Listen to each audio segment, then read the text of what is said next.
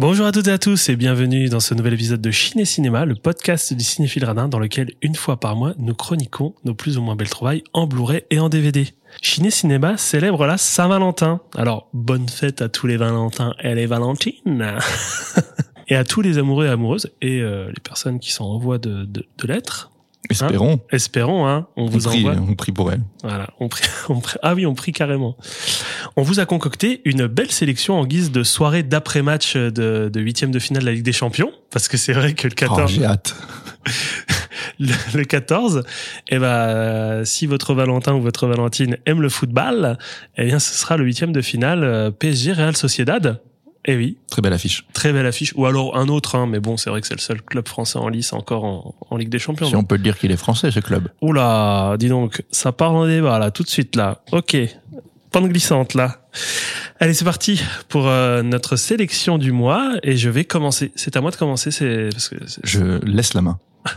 D'accord. Je la prends.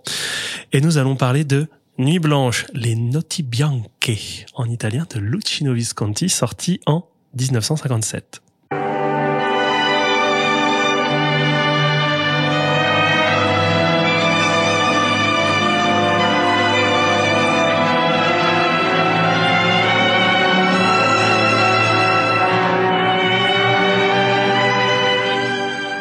C'est pas Nuit Blanche à Seattle. Putain, c'est ma blague. Oh merde. T'as lu sur ma fiche. Non, parce que dès que je cherchais un streaming pour regarder Nuit Blanche, je tombais sur Nuit Blanche à Seattle. Ah oui, donc tu l'as vu en streaming. Ah, super. Oui, on en parlera un petit peu après. Non, ce n'est pas Nuit Blanche à Seattle, mais c'est Nuit Blanche à Livourne. Livourne, en Italie. Pas Libourne, hein. Faut pas se tromper de ville, hein. Livourne. J'ai découvert ce film il y a très longtemps et je me souviens vraiment plus du tout. Précisément de quand j'ai découvert. Vous savez, si vous écoutez les épisodes, que j'ai une mémoire, on va dire, assez photographique sur ces moments où en fait je sais précisément quand est-ce que j'ai découvert, mais là à part ce souvenir de l'avoir découvert en licence art du spectacle il y a donc très longtemps déjà, il y a un peu plus de 10 ans. Ça commence à dater. Ça commence à faire. Je pense très certainement l'avoir découvert sur une galette empruntée à la BU, puis tombé sur une galette à la face cachée, car j'avais une édition de ce film. J'en ai toujours une, hein, mais elle a changé depuis. Je suis sûr et certain de l'avoir trouvée à la face cachée. J'étais très heureux de tomber dessus. Donc avant l'édition que tu vas nous présenter ensuite, tu avais une autre édition. Exactement. Ok. Exactement. Qui est la même, hein, qui est sortie la même année, tout ça. Et je pense que j'ai découvert ce film car j'ai été très certainement attiré par le mystérieux visuel de l'édition qui était le même, hein, sur celle que j'avais avant, et assurément parce qu'il y a Marcello et qui est Marcello et qui est le plus bel homme du monde. T'es pas obligé de faire des gestes avec tes doigts là, tes mains. Non mais c'est toi qui les fais là, gros raciste, voilà, italien là. Oh. Tu fais les doigts italiens là. Moi c'est parce que j'ai des racines. Ah oui, des racines et des ailes. Oh. Il faut se le dire, c'est le plus bel homme du monde, mais dans ce film il est concurrencé par du bon monde. On le verra juste après. Ce DVD, où est-ce que je l'ai trouvé? Eh ben, je l'ai trouvé sur Rakuten. C'est pas trop mon terrain de chasse, Rakuten, d'habitude. Pas le mien non plus, mais c'est vrai qu'on peut trouver des choses. On peut trouver des choses intéressantes. Et Nuit Blanche est extrêmement difficile à trouver. Je vous le dis tout de suite, va falloir se lever tôt pour trouver une copie, car sauf si vous avez un petit peu de sous à dépenser, parce qu'il y a des gens qui le vendent, on va dire, dans des prix, je dirais raisonnable, autour d'une 10 euros, et encore vous allez avoir très très peu d'occurrences sur Vinted ou Le Bon Coin, etc. Et encore moins le trouver dans une boutique physique. Je pense que c'est quasiment le coup de chat, franchement, de tomber dessus. T'as pas une annonce à faire? T'as pas 2 copies du coup là? Ou tu as déjà revendu la tienne? mais attends, je vais raconter pourquoi je l'ai plus l'autre. Ah d'accord. Et j'ai acheté ce DVD donc sur Rakuten à 3,99 €. Attention, 3,99 €. Pas 4 €, hein. Ça compte pour les chiffres, hein. Je possédais cette autre galette, mais je l'ai prêtée à une amie. Il y a des années de ça. Et il ne m'est jamais revenu. Ah non. Alors, Agathe, je t'aime beaucoup. Mais faut savoir que quand même, c'est un motif de rupture amicale, hein, cette affaire, hein, parce que clairement, je te l'ai prêté. Tu m'as dit, ah, c'est super et tout. Trop envie de le découvrir. Je ne l'ai jamais revu. Et je ne t'ai jamais revu d'ailleurs. Ah tu es vraiment parti avec. Tout est lié. Est-ce que c'était vraiment juste pour moi? Je pense qu'elle a compris la valeur du DVD. Ce qu'elle allait pouvoir en tirer. Une 10 euros sur Rakuten. Une amitié, 10-12 €. Allez. Le choix est vite fait. Allez, 10-12 €. Non, je t'aime beaucoup, Agathe. Si tu nous écoutes, ben tu pourras le renvoyer via Colissimo à la grosse pince. Et j'espère au moins qu'elle l'a vu, parce qu'en plus je ne sais même pas si elle l'a vu. C'est ça le pire. C'est horrible comme histoire déjà de base. Hein. Si le but c'était juste de se faire 10 balles, t'as pas besoin de regarder le film. Donc j'ai acheté ce nouveau, cette nouvelle édition, qui n'est pas forcément la même, parce que j'avais un boîtier classique en fait, rigide. Oui, un boîtier rigide. Et là en fait on est sur un digipack que je vais vous présenter juste après. J'ai dû le déflorer. Ce nouveau DVD pour cet épisode. Pour la Saint-Valentin. Mon Dieu, j'en étais sûr. Je savais quand j'allais dire déflorer que t'allais rebondir là-dessus. Tu l'as fait exprès, je sais, tu t'en déperches. Peut-être un petit peu. Peut-être. Il était encore sous blister. C'était un achat récent. Je l'ai acheté l'année dernière. Mais effectivement, je n'avais vraiment... Et par contre, ça, c'est ton habitude de laisser les DVD que tu achètes sous blister dans ta DVD Tech. Ouais, alors dans quel but, je sais pas, mais peut-être dans le but de les revendre, c'est j'essaie de pas les regarder finalement. Alors que moi, c'est le genre de premier truc, c'est mon petit plaisir à moi quand j'ai quelque chose que j'achète sous blister, que ce soit d'occasion, on va dire en seconde main, je veux dire, on n'achète pas directement chez l'éditeur ou en magasin, neuf quoi.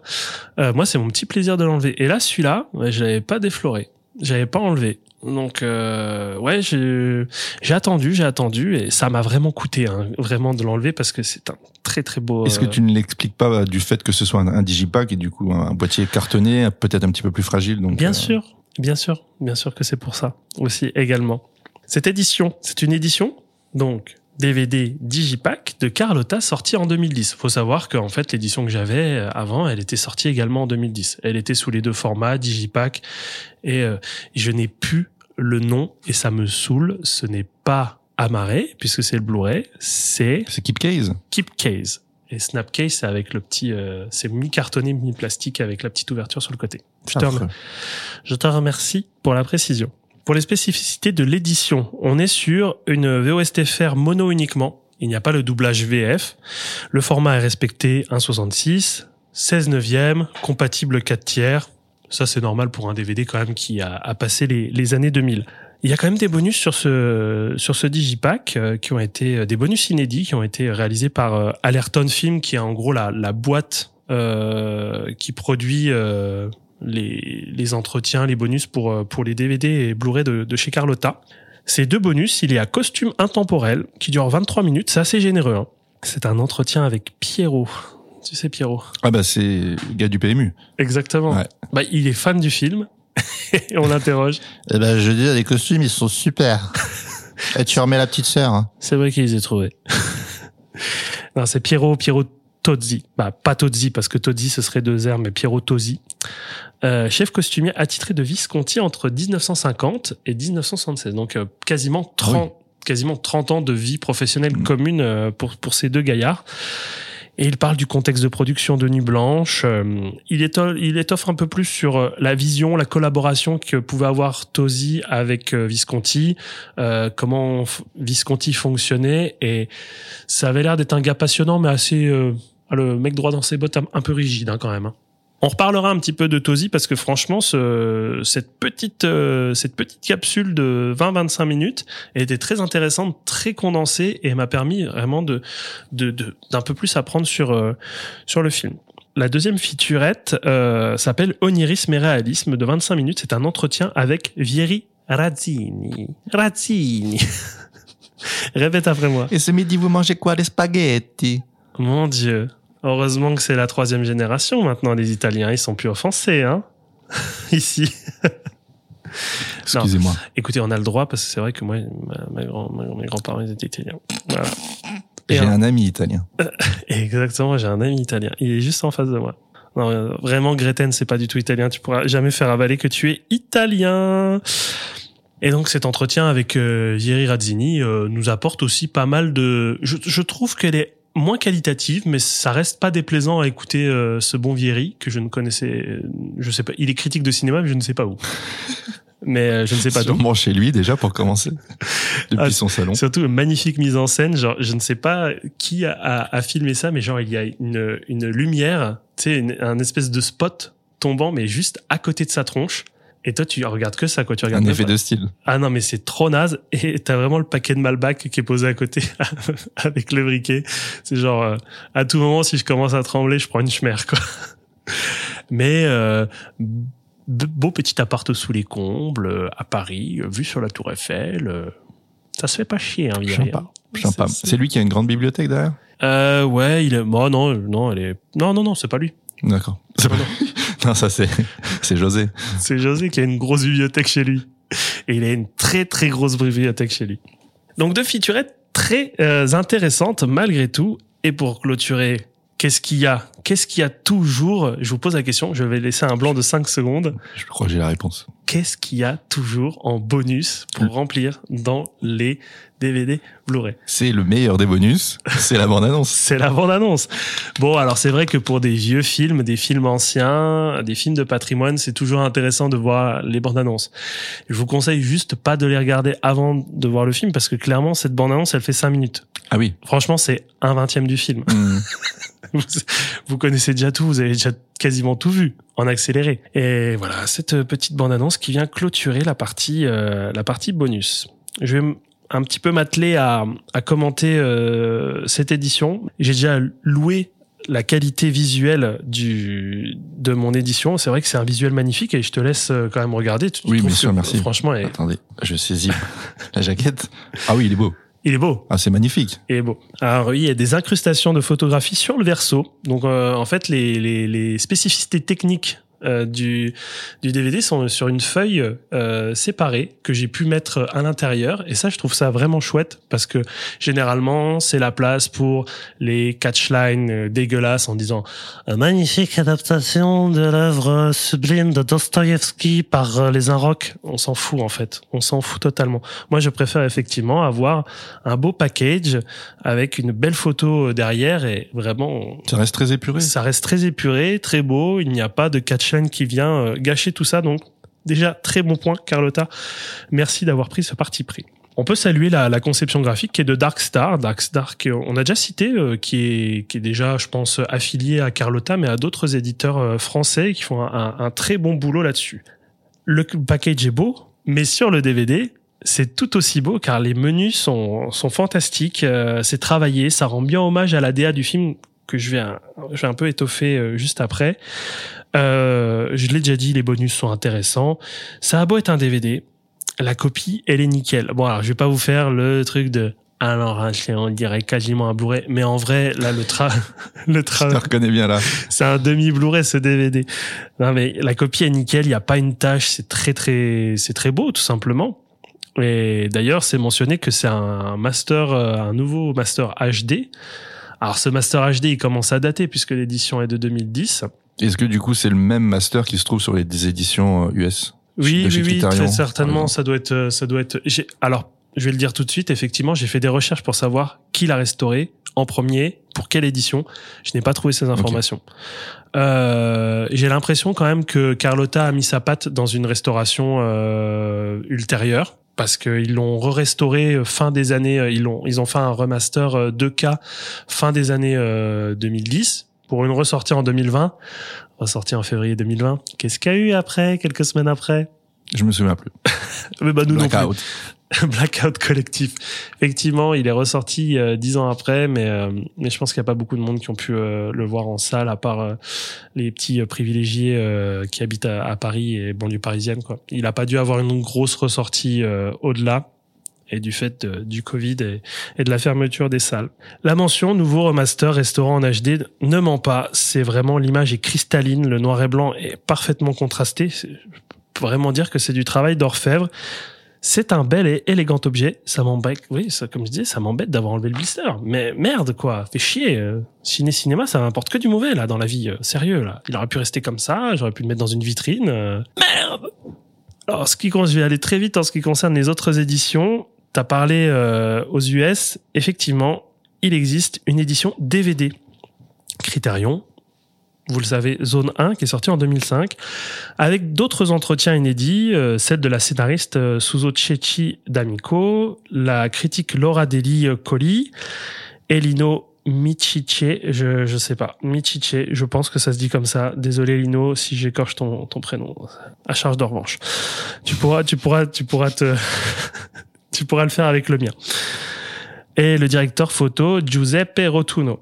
Et encore ce chef costumier.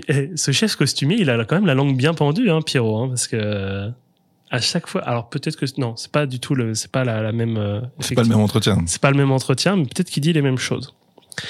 Et effectivement, un enregistrement. Ah, ça, c'est assez. Je trouve que c'est assez plaisant. C'est assez cool d'avoir fait ça. Un enregistrement audio du livre, donc des Nuits Blanches, parce qu'effectivement, on parle des Nuits Blanches, mais je l'ai pas encore dit. C'est une adaptation d'un livre de Fedor Dostoïevski. Dostoïevski. Oh non. Attention, on est en froid avec. J'ai un parent russe. Ah. Ça va. C'est lui qui m'a appris à comment dire. Et c'est chouette, en fait, d'avoir un enregistrement audio du livre. Tu peux vraiment mater le film et après te dire, allez, je vais m'écouter. Je vais faire un peu de ménage. Hop. J'ai la flemme de lire. Je vais l'écouter. Et donc, il y a ça, cet enregistrement et des images screen text, des images screen text des acteurs et des actrices. Ce qui est... Alors, je ne sais pas ce que sont des images à screen text. Eh ben, je pense que c'est quand même les screen tests, je pense que c'est en fait... Ah, c'est screen test, ok. Oui, bah, désolé. Non, je peux bien parler en russe, mais franchement... Ouais, tu gères pas, l'italien, tu gères le russe. Faut pas trop me demander l'anglais, c'est chaud quand même. C'est pas une langue super usitée, c'est compliqué quand même de travailler son accent. Ou alors, t'as pas compris, c'était l'accent de Chicago, mais ça... ça, c'est ton affaire. Elle est difficile à trouver, cette édition Criterion. Et j'ai juste envie de vous dire... Si vous avez envie d'avoir Nuit Blanche, allez voir Carlotta parce que déjà, il y a que ça en fait au niveau Europe. Oui, est-ce que c'est encore disponible sur la boutique ? C'est encore disponible. Formidable. Si je le dis, c'est que c'est vrai. C'est que j'ai vérifié. C'est que j'ai fait mon travail jusqu'au bout, monsieur. Ce DVD est encore disponible. Si vous avez envie si ça vous dérange pas de le payer au prix fort, vous pouvez l'acheter soit sur Carlotta directement. Alors, je crois qu'il est à 19,99. Monsieur est en train de faire un malaise à Galles. Ça va. Réveillez-moi dans une heure. On appelle les pompiers. Ou alors, je crois que j'ai trouvé un bon plan. La boutique Potemkin, sur site, le vend à 16,90. Mais, attention, il y a les frais de port. Bah, il y a les frais de port chez Carlotta aussi. Ouais, mais je pense que les frais de port, ils sont un peu plus gourmands chez Potemkin. Ok. Je pense qu'ils compensent. Je ne sais pas. Je ne sais pas pourquoi ils se parlent comme ça, mais si vous voulez, je parle comme ça. Attention, parce que tu tiens un manège, non, durant l'été. Bah, ouais, mais c'est la période hivernale, donc je sais pas quoi faire, donc je me mets devant un micro, puis je commence à parler. Il y a des flashbacks comme ça, qui reviennent. Mais non, mais je tenais la grande roue, là, du marché de Noël, de Metz. Et bon, bah voilà, je suis sans emploi, là, hein. Je suis intermittent, monsieur, hein. Je suis intermittent du spectacle, hein. C'est un métier, hein, de donner de la voix comme ça, hein. Donner du bonheur aux gens. Donc Nuit Blanche et chez Carlotta est le meilleur compromis. Je ne pense pas que vous trouverez l'édition Criterion, et encore, vu que c'est l'édition la plus récente de chez Carlotta, ben on va rester sur Carlotta. Et donc la question qui se pose, parce que là on me dit DVD. C'est la question co. La question in. C'est la question coquine. Alors la question coquine. Le mec depuis tout à l'heure il nous parle de DVD, mais il n'existe pas un Blu-ray. Eh bien messieurs dames, non, il n'existe pas de Blu-ray. Je réponds à toutes vos questions aujourd'hui. Posez-moi n'importe quelle question. 3615 Erwin. Je réponds absolument à tout. Le standard est ouvert. Il y a Sylvie qui peut vous accueillir. Vous faites l'attente. Vous posez votre question. Ah, ça sonne, je crois. Alors oui. Oui, bonjour, c'est Evelyne. Est-ce qu'on peut s'en servir comme planche à découper ? Non, parce que c'est du carton, madame. Je vous remercie. Bonne journée. Franchement, je me demandais si on allait tenir ce sketch jusqu'au bout, parce que clairement, ça partait super mal. Ça partait mal. Mais... Ah bah, l'inspiration Chevalier Las Palais, hein. Mais en tout cas, tu t'es bien rattrapé. Tes cours d'impro te portent ses fruits. Merci, Jean-Thomas Depange. Eh oui, il n'y a pas de Blu-ray sur cette édition. Vous n'en trouverez pas, que ce soit en import ou chez nous. Il n'existe pas de Blu-ray. Je pense que Carlotta, avec la restauration 2K, se disait une ressortie en salle, hop, le Blu-ray dans la foulée, et puis je pense que ils sont passés à autre chose, et c'est peut-être dans les cartons, mais... Ils vont ressortir ça dans quelques années quand ils seront en galère. Ah oui, carrément, oui. C'est vraiment les fonds de tiroir pour toi. Hein. J'ai hâte d'avoir ton avis sur le film. Mais non, mais on sait très bien, j'en parlerai un petit peu par rapport à mon film, qu'ils sortent comme ça au compte-gouttes. Ils sortent d'abord une édition collector, ensuite ils ressortent une édition DVD, après une édition Blu-ray. Et tout ça, c'est échelonné dans le temps. Bien sûr. C'est marketing, ça. Enfin là, ça fait 10 ans quand même, c'est long. Ça commence à faire long. on peut espérer, en tout cas, un jour, un upgrade en Blu-ray. On lance un appel chez Carlotta. On sait qu'ils ne répondent absolument jamais à nos sollicitations. Mais sait-on jamais. Si vous écoutez Chiner Cinéma, voilà. Nous, on l'achèterait. Ouais, allez, je pourrais bien dépenser, on va dire, un œuf à 20 balles pour un Blu-ray. Ouais, une petite ristourne de 5 balles, vu qu'on vous fait de la pub toutes les 2 secondes. Pas manger de pain. Fini pour l'édition. Bah écoute, moi je te laisse présenter la tienne. Elle est... Mais ouais, oh, le chien l'a mangé. Ouais, allez, je l'avais sur la table il y a 2 minutes. Le chien l'a mangé. Non, mais j'en parlerai un petit peu après. D'accord, ça marche. Eh ben écoutez, n'hésitez pas, hein. Si vous ronflez, je vous réveille, hein. Non, parlons de l'histoire. Alors, je vais prendre le synopsis qui n'est pas au verso de la jaquette. Si vous avez suivi, il n'y a pas de verso. Il y a juste une photo. Il y a une petite feuille à l'intérieur. Une petite feuille à l'intérieur avec les spécificités techniques et donc le synopsis. Mario arrive dans une ville qui ressemble à Livourne. Pas Libourne, hein. Désolé, je refais la blague. Mais... Lors de sa première nuit, errant dans les rues désertes, il croise sur un pont une jeune femme en pleurs, Natalia. Tantôt extatique, tantôt accablée, cette dernière possède un comportement étrange et fascinant. La nuit suivante, Mario la retrouve au même endroit. Natalia lui avoue qu'elle fugue chaque nuit pour attendre, sur ce pont, l'homme qu'elle aime et qui lui a donné un rendez-vous 1 an auparavant. Alors... C'est bien. Mais parce qu'en fait, l'histoire est très ténue. On va le voir. L'histoire est tirée d'une nouvelle de Dostoïevski. La nouvelle, elle fait à peine 100 pages. Ça va extrêmement vite. Je l'ai lu pour l'occasion. Je suis allé chercher mon petit folio dans ma librairie de quartier. 3 €. Ah, monsieur est un intellectuel. L'intrigue est assez fidèle, je dois l'avouer. Mais vu qu'il n'y a pas beaucoup de matière, la narration est très resserrée. Ça se focalise quasi uniquement sur les émotions, les sentiments, rêves et fantasmes des personnages errants dans un Saint-Pétersbourg vide. Le livre laisse une grande part à l'imagination concernant les représentations et les caractérisations des personnages. Donc effectivement, là ça tient sur un post-it en vrai, hein, l'histoire de Nuit Blanche, hein. C'est un homme qui aime une femme qui aime un autre homme. Clairement, on n'a pas tortiller du cul pour chier droit, là, ça c'est... Hop, voilà, comme ça. Oui, c'est une belle expression pour la Saint-Valentin. C'est vulgaire. Non ? Monsieur, vous êtes vulgaire. Est-ce que je suis plus vulgaire que Orelsan dans Saint-Valentin ? Je ne crois pas, non. Je ne crois pas, monsieur. Excusez-moi, Donald Trump. Ah non, j'allais me lancer dans... Non. You're wrong. Pas mal. Oui. Eh ben, écoutez, vous mettrez une note en commentaire sur 100. 42 sur 100. C'est pas mal. Peut mieux faire. À savoir que c'est la première adaptation cinématographique du roman. Il y en a eu plusieurs, je ferai un léger point sur les plusieurs adaptations qu'il y a eu, cinématographiques en tout cas, de ce roman. Je passe désormais à la présentation de l'équipe du film. Je vous ai dit que c'était un film réalisé par Luchino Visconti en avant-propos. Visconti, c'est... Dis-moi, c'est quoi Visconti ? C'est Nuit Blanche. Oui. Ouais, je suis bon. C'est le guépard, il gatto pardo. Rocco et ses frères, avec, dans les deux, un nain de loin. Tu dis pas que je t'ai offert le guépard il y a pas longtemps. Bah, écoute, si, mais vu que tu veux absolument te passer pour un homme généreux, merci. Bah, je t'en prie avec plaisir. Non, c'est bien le guépard, j'aime bien. C'est une belle édition que tu m'as donnée. J'aime beaucoup le visuel. Je ne l'ai pas encore vu. Parce qu'il faut quand même avoir 3h30 devant soi.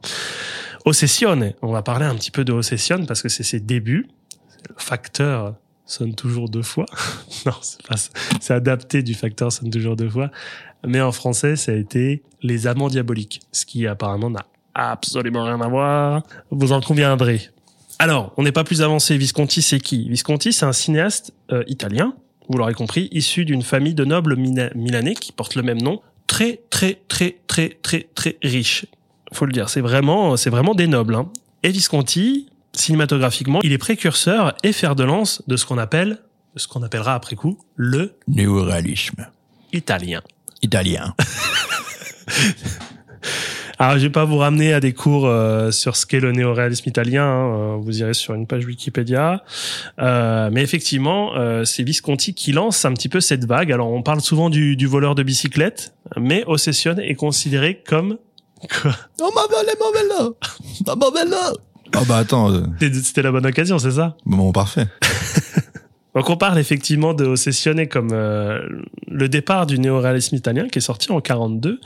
Et ce petit monsieur, voilà, il va faire son petit bonhomme de chemin dans le néoréalisme avec notamment La Terre tremble qui a été filmée intégralement, déjà sans scénario et en dialecte sicilien.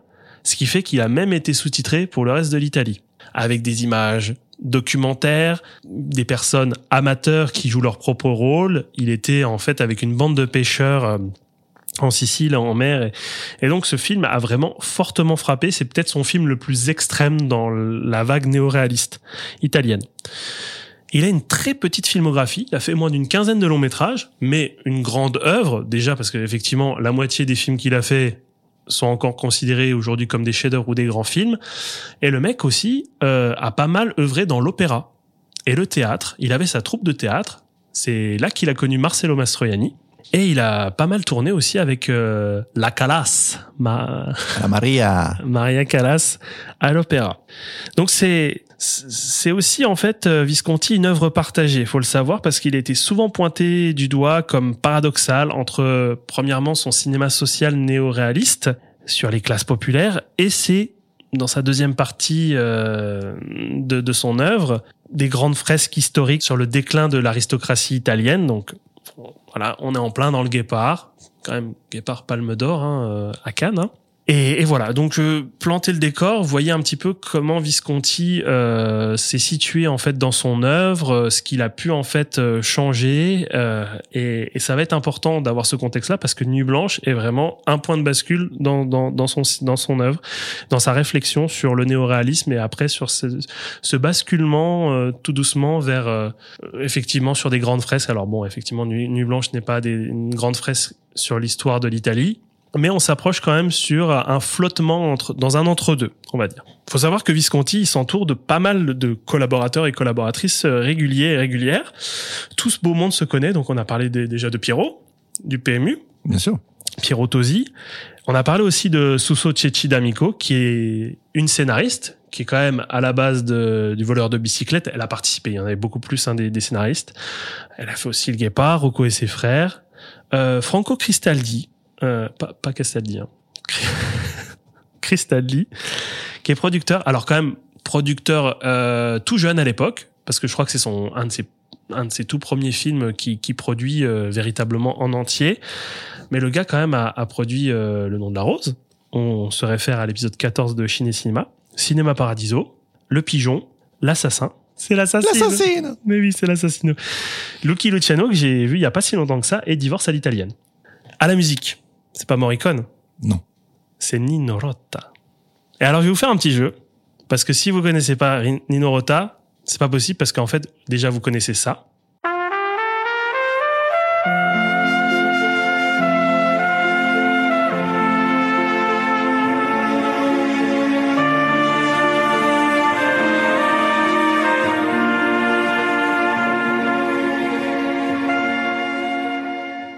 La Strada. Ça, c'est sûr et certain que vous connaissez.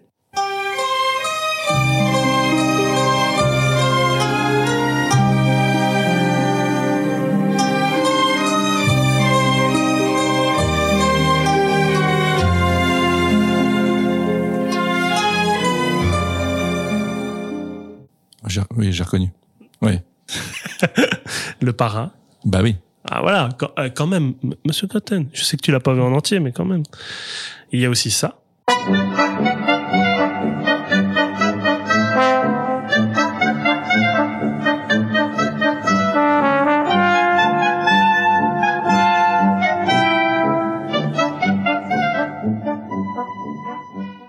Ça, c'est un peu plus dur, ça.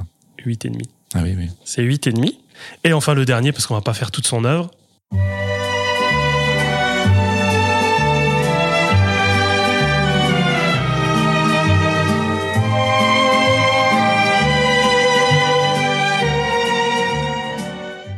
Vraiment envie de me foutre dans la sauce pour le montage, toi. Amarcord. Et oui, il n'y a pas que Morricone en Italie. Donc c'est sûr et certain que Nino Rota, vous connaissez à travers toutes ses œuvres. C'est vraiment des grands classiques de la musique. C'est fantastique. T'as juste envie de t'engouffrer dans les œuvres quand t'entends sa musique. bien que celle-ci est un petit peu plus discrète quand même, hein, celle de Nuit Blanche, à noter. Et donc pour compléter, on parle aussi alors on a parlé de Giuseppe Rotunno, directeur photo. Le gars a aussi travaillé sur Rocco et ses frères, Le Guépard, Amarcord de Fellini, et il a fait une incursion dans la comédie musicale américaine. Il a fait All That Jazz, que le spectacle commence. Et pour terminer, Mario Chiari pour les décors, parce qu'on a beaucoup parlé des décors, qui a fait notamment Guérépé, cette grande fresque russe, soviétique, parce que ça, c'est plus soviétique que russe, qui me tarde de voir, qui est sorti cette année chez Potemkin. Non, ça oui, va pas. Non, pas spécialement, mais je pense qu'ils feront plus libérer un après-midi, donc. Ça a l'air de t'emmerder royalement. Et Guérépé, ouais, il y a probablement, ouais. Et vite fait sur la distribution, donc on a parlé déjà de Marcello. Là, on sent les racines. Mastroianni qui joue le rôle de Mario. Alors, Marcello, on en a déjà parlé dans Une journée particulière, épisode 5. Ah là là là là. Bon, on va pas présenter Marcello, hein, la Dolce Vita, 8,5, Hier, Aujourd'hui et Demain, Le Pigeon, L'Assassino. Je te donnerai le DVD. Pour compléter ce trio, parce qu'on va parler des trois, quand même, des trois personnages principaux, il y a Maria Schell, qui est une actrice, alors, helvético, autrichienne, je sais pas si on dit ça comme ça, qui joue le rôle de Natalia. Et donc, qui a joué Gervaise, notamment, et c'était son rôle juste avant. Elle fait un caméo dans Superman. Et donc, Maria Schell, rien à voir avec la compagnie pétrolière, hein, c'est pas... Oui, non, je l'ai, bien d'accord. Sûr. D'accord. Bah, ouais. Rigole, merde! C'est super marrant, hein. C'est super drôle. Et pour terminer le trio, Jean Marais, qui n'a pas de prénom, qui s'appelle le locataire. Il n'a pas de prénom. Non, il n'a pas de prénom. Jean Marais, pareil, c'est quelqu'un qu'on ne présente pas. Voilà, je ne le présente pas. Voilà, j'ai pas envie de le présenter. Non. Non, mais oui, La Belle et la Bête, Orphée, Peau d'âne, Fantomas. Son rôle le plus marquant, clairement, le plus populaire, du moins.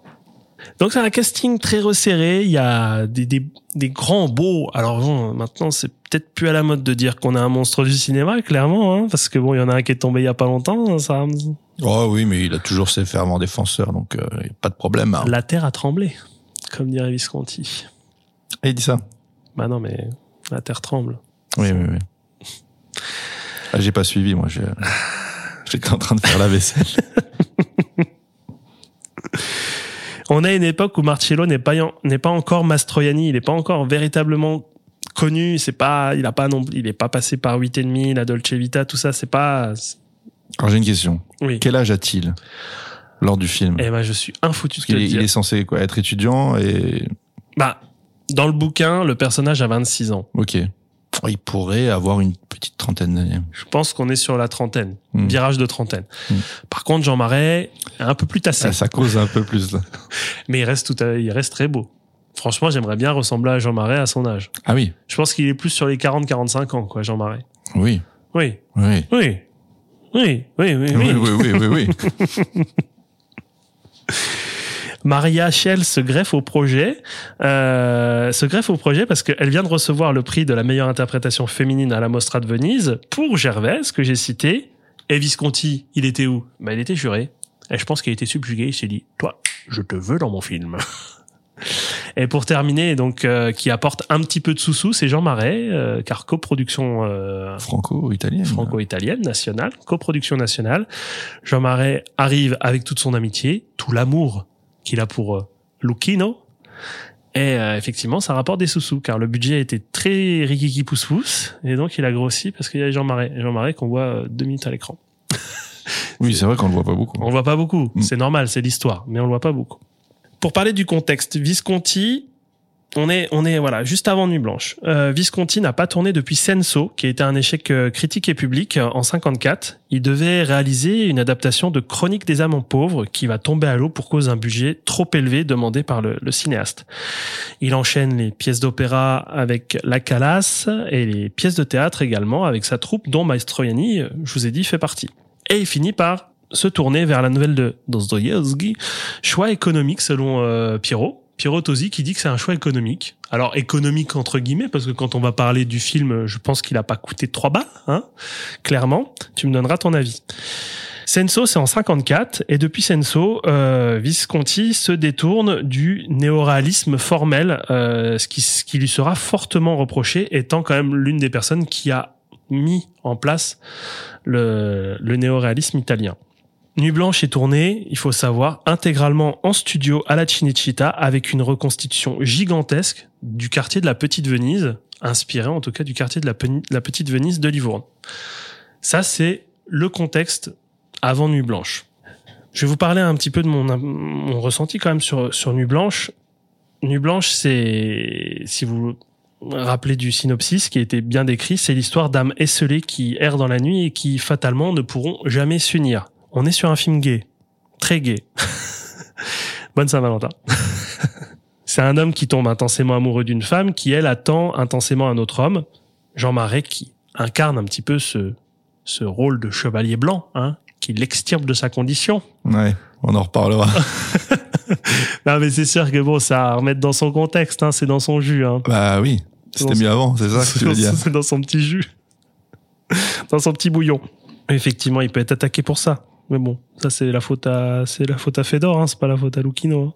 Donc sur cette base-là, on est sur un bon friendzonage et une bonne tragédie quand même. Un billard à 3 bandes. Friendzone légèrement franchi quand même. Oui, mais bon, ça reste majoritairement du friendzone. Hein. Ouais. Qui peut laisser un peu d'espoir. Dans le bouquin, c'est un friendzone bien catégorique. Bah, dans le film, je trouve qu'elle laisse un peu la porte ouverte à Mario. Oui, mais bon, on va vite s'en refermer, hein, moi je te le dis. Hein. Donc oui, une tragédie avec des personnages plus complexes qu'ils n'y paraissent, parce que c'est vrai qu'on va peut-être pas avoir le temps de développer la caractérisation des personnages. Peut-être que... Oh, si, j'en parlerai un petit peu. Bah, alors je vais pas forcément le développer... Je vais pas extrêmement le développer, mais oui. J'en parlerai un peu. Bah moi, je préférais parler de tout l'aspect en fait formel qui fait que ce film est magnifique. Les auditeurs et auditrices vont finir par croire que j'ai l'impression de le dire à chaque fois en fait, mais là vraiment, je le dis, je déclare que c'est vraiment l'un des plus beaux films. Si ce n'est le plus beau film que j'ai... Non, t'allais dire Jean-Marie Le Pen, bah, mais c'est pas vrai. T'étais pas obligé de prendre cette voix-là. Et non, c'était pas Jean-Marie Le Pen que je faisais, c'était quelqu'un qui faisait un statement, quoi. Effectivement, c'est vraiment, si ce n'est le plus beau film que j'ai vu de ma vie. D'un point de vue esthétique, formel, technique, artistique, je trouve ça somptueux. C'est un film qui a une ambiance onirique assez unique, une aura difficilement descriptible. On est dans une sorte de conte contemporain, tant suspendu et à la fois il y a quelque chose qui nous rapproche d'une certaine réalité sociale. Je trouve ça vraiment très très très beau. Et pour prouver que j'exagère pas, je défie, et ça c'est vraiment quelque chose que je vous demande. Je vous demande de travailler à la maison. Je défie quiconque de faire une pause à n'importe quel moment du film. Et je l'ai fait, hein. J'ai fait une pause, mais vraiment aléatoirement sur mon DVD. Chaque photogramme, c'est une possible photo d'exploitation. Mais franchement, hein, c'est la première fois que je me suis dit, mais tu fais pause là, hop, direct, tu fais un tirage, 500 exemplaires. Bah, tu sais ce que tu vas avoir pour ton anniversaire et à Noël. Des posters. Avoir un bon poster. Non mais voilà, ce qui me permet en tout cas de parler de la mise en scène qui regorge de détails qui permettent d'alimenter cette trame narrative qui est au final assez ténue. La composition et des plans et des espaces sont très travaillés. Entre les déplacements, mouvements et positions de caméra et des comédiens, le jeu dans la profondeur, c'est une véritable chorégraphie. Et je vais prendre cet exemple pour renforcer en fait ce manque d'alchimie amoureuse entre Mario et Natalia. Visconti fait littéralement rôder l'amour autour des protagonistes. Il y a des tourtereaux qui se roulent des galoches, mais tout le temps, en arrière-plan. Et dit comme ça pourrait te dire, ah ouais, non, le mec, dit, alors tu te mets là derrière et puis vous faites semblant de vous ploter. Non, franchement, je trouve que c'est très subtil parce que parfois tu ne le vois pas. Ils sont dans des clairs-obscurs où en fait tu ne les vois pas directement et tu te dis, ah mais en fait il y a des amoureux en fait derrière eux et ils sont en train de vivre leur meilleure vie. Ce qui n'a pas l'air d'être le cas au premier plan.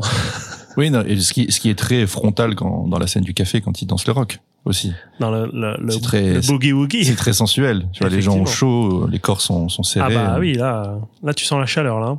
Ça fumait hein, derrière l'écran. Je parlais d'une ambiance onirique. Le noir et blanc y est assurément pour quelque chose. Il installe cette dualité entre réalisme et onirisme dans l'œuvre. Tosi, et je vais encore m'appuyer sur Tosi parce qu'il a vraiment dit des choses intéressantes, ce con, raconte que Rotunno Lui, en fait, on fait une étude des couleurs, des décors et des costumes afin de mieux faire ressortir des éléments et contraster l'ensemble. Je vais prendre un exemple très personnel et très caractéristique du film. Pour moi, c'est les enseignes. Les enseignes qu'on voit, les enseignes lumineuses qu'on voit dans le quartier de Livourne sont, mais comme un peu des phares dans la nuit. Ils sont vraiment très, on les voit de loin. Oui, moi ça fait partie de mes plans préférés, notamment celui du début dans lequel Mario se balade et en fait les néons qui réfléchissent dans l'humidité présente sur les pavés beau. De la rue, là, c'est magnifique. C'est très beau. Et donc ils ont fait tout un travail là-dessus en disant effectivement ce qui ressortait le plus dans notre décor, c'était le vert flashy quoi. Donc on a testé tout un tas de couleurs pour essayer de faire ressortir un maximum certains éléments de décor et même ce qui pareil pour les fripes quoi, pareil pour les fringues. Et une anecdote pour se rendre compte de l'importance du soin apporté à la photographie, c'est les séquences de brouillard. Il y a quelques séquences. Alors, il y a tout. À Livourne, ils ont tout. Ils ont la pluie, le brouillard, la neige. On va avoir absolument tous les temps. Et pour le brouillard, par exemple, pour mieux maîtriser la présence du brouillard dans l'espace, parce que les filtres d'objectifs qui pourraient trop obstruer en fait la qualité de l'image, ou encore les machines à fumer qui sont trop aléatoires. Ils ont mis en place des énormes rouleaux de tulle. Alors j'ai appris c'était quoi un rouleau de tulle, mais en fait c'est des très fins rideaux. C'est beaucoup utilisé dans le théâtre. Hein. Ouais. Et des rideaux de tulle dans l'espace, suspendus au plafond du studio, et les comédiens et comédiennes devaient naviguer dedans pour pas les faire trop bouger, pour pas que non plus en fait on se rende compte que c'est des toiles quoi. Et que ça ondule. Et fonctionne super bien. Ça fonctionne super bien parce que franchement, le brouillard t'as vraiment l'impression qu'il y a un brouillard. Là, tu me l'apprends, j'aurais jamais parié sur le fait que c'est de la toile, quoi. C'est fantastique et c'est vachement bien foutu. C'est magnifique, c'est super beau. Qu'est-ce que vous voulez que je dise de plus? Et parlons un peu des décors. Ça fait phrase toute faite de dire que le décor est un personnage à part entière. Mais je pourrais parler vraiment de chaque détail durant des heures et je vais essayer de me retenir. On est projeté en fait dans un décor reconstitué dans lequel on voudrait se balader. Je sais pas si t'as eu ce sentiment, mais clairement, je l'ai trouvé d'un réalisme confondant. Franchement, je me suis posé plus d'une fois la question en me disant c'est du studio ou pas ? Putain, c'est du vrai béton là qu'il y a là, c'est de la vraie pierre et tout. Est-ce que c'est... Alors moi je suis pas tout à fait d'accord avec toi parce qu'en fait j'ai comme l'impression qu'il joue sur ce côté bien sûr factice en fait. Oui. Et qu'en gros ton cerveau il sait pas trop où se mettre. Est-ce que c'est un vrai décor, est-ce que c'est un décor de théâtre, et il joue sur cette ambiguïté là et je trouve que ça fonctionne, c'est pas du tout, moi je vois pas ça comme quelque chose de négatif en fait. Mais tu vois le fait de se poser la question. Oui effectivement, j'entends très bien ce que tu dis, mais le fait de reconstituer certaines intempéries météorologiques par exemple, le brouillard, la neige, la flotte. Oui, bien sûr. Non, mais les textures comme tu dis, hein, les textures des murs, des murets. Ouais, il pleut pas trois gouttes, quoi. T'as vraiment l'impression qu'ils ont inondé le studio, quoi, à un moment donné. Et puis, effectivement, c'est la petite Venise, donc il y a des canaux aussi. Ouais. Donc c'est assez dingue. C'est un plus gros travail que sur le Titanic. Donc on est projeté dans un décor reconstitué dans lequel on voudrait se balader. On est dans cette certaine. Moi ça m'a fait énormément penser, et d'ailleurs c'est redit aussi dans l'édition. On est vraiment dans une tradition du réalisme poétique un peu à la Carnet, où effectivement tu as ce côté à la fois tangible et réel du décor. T'as l'impression d'être dans un film de Carnet dans les années 30 avec Jean Gabin quoi. Ouais, j'ai cru que c'était Jean Gabin qui allait venir à la place de Jean Marais. Il est où le connard là ? Et élément le plus important, et moi qui me rend fou, c'est que il y a eu quand même une reconstitution d'un ciel. Et le ciel, c'est un ciel mobile qui a été, qui est animé en fait.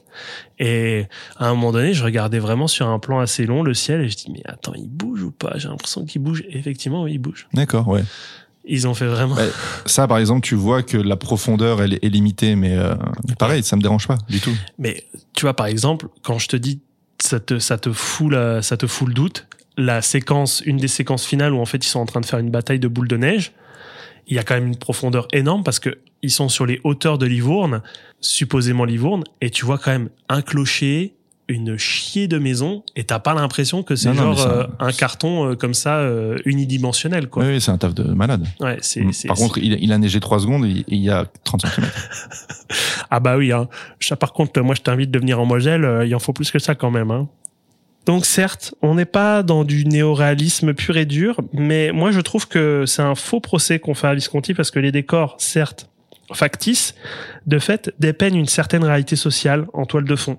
C'est un moment suspendu dans le temps, mais qui est ancré dans un milieu pauvre, avec des immeubles délabrés, des mendiants, des familles qui dorment dans la rue. Je trouve que c'est pas non plus le décor idyllique, quoi. Oui, c'est pas le décor idyllique, c'est pas non plus la cour des miracles. Oui. Mais on s'en rapproche quand même un peu. Un peu quand même, effectivement. Parce que je n'ai pas parlé du personnage de la prostituée, qui était l'actrice principale de Ossessione, c'est Calamaï, je crois qu'elle s'appelle, Clara Calamaï. À un moment donné, frustré, énervé, le personnage de Mario va suivre une prostituée assez âgée. C'est ça qui est, en tout cas, on essaye de le marquer, quoi. Elle le dit, je suis plus très fraîche. Bref. Et il la suit et il l'envoie pas dans un coupe-gorge, mais effectivement, là, on est sur les rives du canal où, genre, il y a des gens, mais qui c'est noir de monde, de personnes qui dorment par terre, recroquevillées, alors que il doit faire un froid de mort, quoi. Bah, supposément un froid de mort dans la fiction.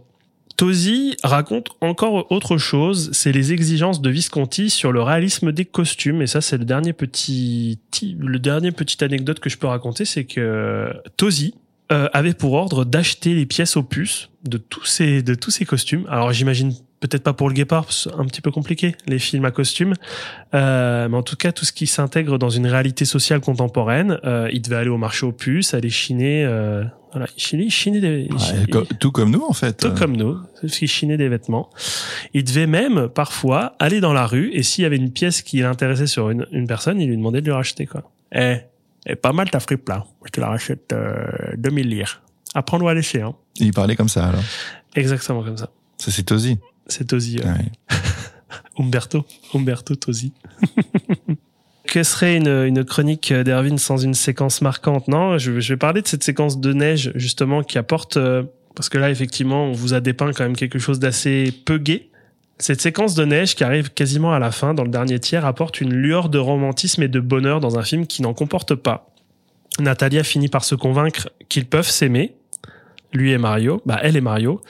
D'ailleurs, il y a ce dialogue magnifique qui fait « Mario, tu m'aimes un peu ?» Elle qui dit « Je ne sais pas, laisse-moi du temps. »« Ok, dude !» Et tous deux sont gagnés par un certain enivrement de joie concernant leur futur à deux. Et puis, patatras, on arrive à la séquence de fin. Est-ce qu'on doit la dévoiler ou pas? Je pense que vous la connaissez, c'est pas un spoil. Mais... Oui, moi je trouve que c'est pas très grave d'en parler, en fait. Voilà. Ça repose pas là-dessus. Il y a Jean Marais qui revient à la fin. Fantomas! Il est là! C'est lui! Je l'ai! Ça y est! On l'attrape! Il y a De Funès qui débarquent comme ça. C'est lui! Embarquez-le! Avec quatre mains. Alors, je vais pas parler de la réception parce que les avis divergent et s'il y avait trop peu de matière pour essayer d'affirmer quelque chose. Parce qu'apparemment, le film a encore été un échec, tout ça. J'ai pas l'impression. Quand même, il a eu le Lion d'Or à la Mostra de Venise en 57. Donc, en gros, c'est l'équivalent c'est le Lion d'Or, mais un peu moins bien, quoi. C'est les encouragements, quoi. C'est pas les félicitations, c'est les encouragements. C'est le deuxième meilleur film. C'est le tableau d'honneur. Ouais, c'est le tableau d'honneur. Non, mais c'est bizarre parce qu'il y a vraiment pas de critères pour ce Lion d'Argent. C'est bien, ça se démarque du lot, mais c'est pas le Lion d'Or, quoi. Peut mieux faire. C'est vraiment la deuxième place. Et parfois, c'est attribué pour d'autres choses sur d'autres critères. Allez, je termine. Il y a 3 autres adaptations officielles de la nouvelle. 4 nuits d'un rêveur de Bresson, qui me tarde de découvrir. C'est vrai que je me suis jamais trop attardé sur Bresson, mais je pense que j'étais trop jeune quand j'avais la vingtaine pour regarder Bresson, parce que c'est quand même ardos, quoi. C'est complexe comme cinéma. Ça dépend. Ça dépend. Qui est sorti en 71, 4 nuits d'un rêveur. Il y a Sawariya de Sanjay Leela Banchali, sorti en 2007. Nuit blanche sur la jetée de Paul Vecchiali, Corse, sorti en 2015. Et une inspiration, c'est pas une adaptation officielle. Two Lovers de James Gray, que moi je unpopular opinion. Ah oui, d'accord. Donc quand tu me le mentionnais, c'était oui, en rapport direct avec le film. C'est okay. Vraiment unpopular opinion, mais moi j'ai tellement rejeté la version de James Gray à l'époque, je déteste ce film. Ah oui, mais moi pareil. C'est pour ça que pas du tout ce film. Ouais. Oui, je fais un énorme refus sur Two Lovers. Ce film a eu énormément d'éloges à sa sortie. Mais salué, il était dans tous les tops et tout, je me souviens. me souviens vraiment de ce film, je me dis ah ça doit être un must à voir. Et je crois que mon a priori sur James Gray tient majoritairement de Two Lovers. Je n'aime pas ce film. Et je pense que mon a priori, par extension, sur Joaquin Phoenix tient aussi de ce film. Et de Gwyneth Paltrow. Ouais. Bah, après, et de tout. Dire que Gwyneth Paltrow, elle a pas non plus fait grand chose de très... Excuse-moi. Alors attends, qu'est-ce que tu vas me sortir, une comédie romantique? Excuse-moi, tu n'as pas acheté ces candles. Ah non, j'ai pas acheté ces œufs d'Ioni aussi non plus pour se mettre. T'as pas acheté ces bougies senteur vulve? Non, merci. Eh ben super. Hein. De toute façon, je savais que c'était pas le cas parce que ça sent pas bon ici. Ça sent pas la vulve ici. Ah, elle a vrillé un peu, Gwyneth. Reviens s'il te plaît. Reviens. Oui. Non. Laissons-la là où elle est. Oui, je pense qu'elle a cross the line. Elle est vraiment, genre, elle est partie trop loin. Je pense qu'elle est dans le futur, en fait, Gwyneth Paltrow. Pour ma phrase de conclusion, ce sera pas la mienne, mais Nuit Blanche, c'est un déchirement. C'est de la tristesse en barre, emballée dans un joli petit écrin. Et cette phrase résume tout le film. Et en vrai, j'aurais dû inviter Piero Tosi pour qu'il parle à ma place, parce que le nombre de fois que je l'ai cité, ce mec. Mais franchement. Donc ça, c'est de Piero Tosi. Non. Piero, il a dit, dans les bonus, c'est un décor romantique avec des personnages qui ne le sont pas. Ouais, c'est vrai. Je préfère ça aux petites barres de céréales là, dans un papier d'alu. Ma phrase à moi. Oui. Bah sympa, merci beaucoup. Merci Quentin. Non, je me suis appuyé aussi sur une chose. Ça dure 20 minutes, donc vous pouvez à la suite de Nuit Blanche écouter ça. C'est une archive Radio France qui date de 58, qui est disponible sur France Culture en replay. Ça s'appelle Étranger, mon ami, Luchino Visconti, créateur du néoréalisme italien. Et Visconti, je cite cette interview. Car Visconti, à ce moment, est en promo pour la sortie de Nuit Blanche en France et il revient sur sa vision du néoréalisme, son éloignement du genre et aussi un énorme coup de gueule contre la VF de Nuit Blanche où en fait, il dit qu'il n'a pas été concerté, qu'il trouve que c'est n'importe quoi, que Maria Schell, qui a appris l'italien en quelques semaines pour le film, va avoir... il dit qu'il va y avoir des non-sens dans les dialogues en termes d'adaptation parce qu'à un moment donné, Marcello lui dit « mais vous parlez extrêmement bien italien, mais vous avez un léger petit accent, c'est quoi ?» et tout. Et puis il dit qu'elle n'est pas italienne. Et il dit « ah, ça se remarque vraiment quasiment pas. » Il dit « mais ça va donner quoi, ça, dans la version française? C'est du grand n'importe quoi. » D'ailleurs, Luchino Visconti, qui parle vraiment mieux français que moi, Le mec a zéro accent. Donc voilà, on est d'accord, dans ton édition de chez Carlotta, tu n'as pas la VF. Il n'y a pas de VF, non. Super. Je pense que Luchino, il a dit, sur son lit de mort, « Pas la VF, pas la VF, des Notti Bianche. Ah, je rends l'antenne. » Bref, j'ai parlé pendant 6 ans. Quel est ton ressenti? Car il ne me l'a pas dit. Tu aimes bien, tu aimes pas? Alors, tu me parlais de mon visionnage. Tu m'as demandé si j'avais une belle copie. Alors, tout à l'heure. Il faut savoir que fut un temps, on m'appelait le général de Gaulle du téléchargement. Tout quoi? Non, pas du tout. Mais je téléchargeais beaucoup à une époque et j'ai arrêté. Et c'est vrai que ces derniers temps, et notamment là pour cette copie-là qui est très difficile à avoir à bon prix, on va dire, je n'allais pas débourser trop d'argent pour un film que je n'allais peut-être pas apprécier, je ne pouvais pas savoir. Donc j'ai tenté de le trouver en streaming et je parle pas de VOD parce que j'allais pas non plus payer pour de la VOD. Donc j'ai eu 2 options en fait qui me sont proposés. Donc la première option, c'était que je le visionne en entier sur YouTube, parce qu'il est disponible en entier sur YouTube. C'est c'est une copie du... C'est YouTube ou Dailymotion? Alors, il y a YouTube. D'accord. Il y a une copie de très mauvaise qualité de la Criterion Collection, enfin du DVD Criterion Collection, avec, du coup, la VO et les sous-titres générés automatiquement par YouTube, en italien. Par conséquent. Et l'autre option qui se proposait à moi, c'était une option sur Dailymotion, pareil, le film en entier, dans version longue, mais sans sous-titres, mais avec une très très belle résolution d'image. J'ai pas fait italien LV2, j'ai pas fait italien LV3, et mes connaissances se limitaient à prego, arrivederci, bambino. Donc voilà, 3 mots qui ne sont pas du tout dans le film. Si, prego, je crois qu'il prego. Bah, c'est à un moment donné j'ai cru saisir. Ils disent prego toutes les 2 secondes les Italiens. Mais j'ai quand même choisi l'option numéro 2, donc celle qui proposait la plus belle image. Et je dois dire que c'était... Le mec n'en a plus rien à foutre, ça y est quoi. Attends. J'ai regardé les images. C'était probablement la meilleure option, parce que certes, j'ai pas pité grand-chose au film dans ses détails, hein. Mais c'était une expérience intéressante, et peut-être la première fois d'ailleurs que je fais cette expérience de regarder un film en version originale sans sous-titres. Alors je peux le faire en anglais parce que je comprends l'anglais. T'es fluent. En revanche, tu me mets devant un film allemand, devant un film hongrois, je serais incapable de comprendre vraiment les tenants et les aboutissants dans leurs détails. Mais de voir ces images en fait parler d'elles-mêmes, j'ai trouvé ça très intéressant parce que j'ai quand même saisi l'intrigue du film dans ses grandes lignes, et ça c'est grâce à la mise en scène. Tu le soulignais, au jeu des acteurs, ce que les corps expriment, que ce soit les expressions faciales ou les gestes ou les déplacements. Et donc, quand on regarde un film dont on comprend pas la langue, on s'attarde aussi beaucoup plus sur la réalisation. Et vraiment, c'est pour moi, et t'es d'accord avec moi, le point fort du film, le parti pris du noir et blanc, alors qu'on est plutôt tourné à cette époque-là vers le Technicolor. Moi, je trouve que c'est très judicieux. La photographie, elle est magnifique. Le splendide jeu d'ombre, de lumière, de contraste, vraiment en parfaite adéquation en fait avec le côté défavorisé que Visconti nous expose, essentiellement lors des scènes nocturnes autour de ce fameux pont.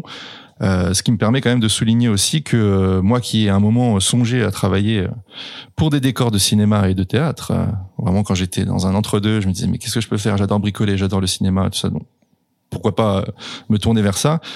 J'ai vraiment pu me concentrer et admirer le beau travail qui avait été fait. Qu'est-ce qu'il y a ? Animer une section cinéma, monsieur bricolage. Ah bah oui, écoute, moi je vais à Leroy Merlin, je leur propose un truc. Bon voilà, c'est un travail qui se veut pas 100% réaliste, c'est ce que je te disais en fait, en tout cas c'est mon sentiment, et je crois que c'est quand même un petit peu appuyé par le fait qu'il parle beaucoup d'onirisme, que ce soit dans les interviews, dans les critiques qui ont été... De qui ? D'onirisme. Je connais pas, c'est qui ?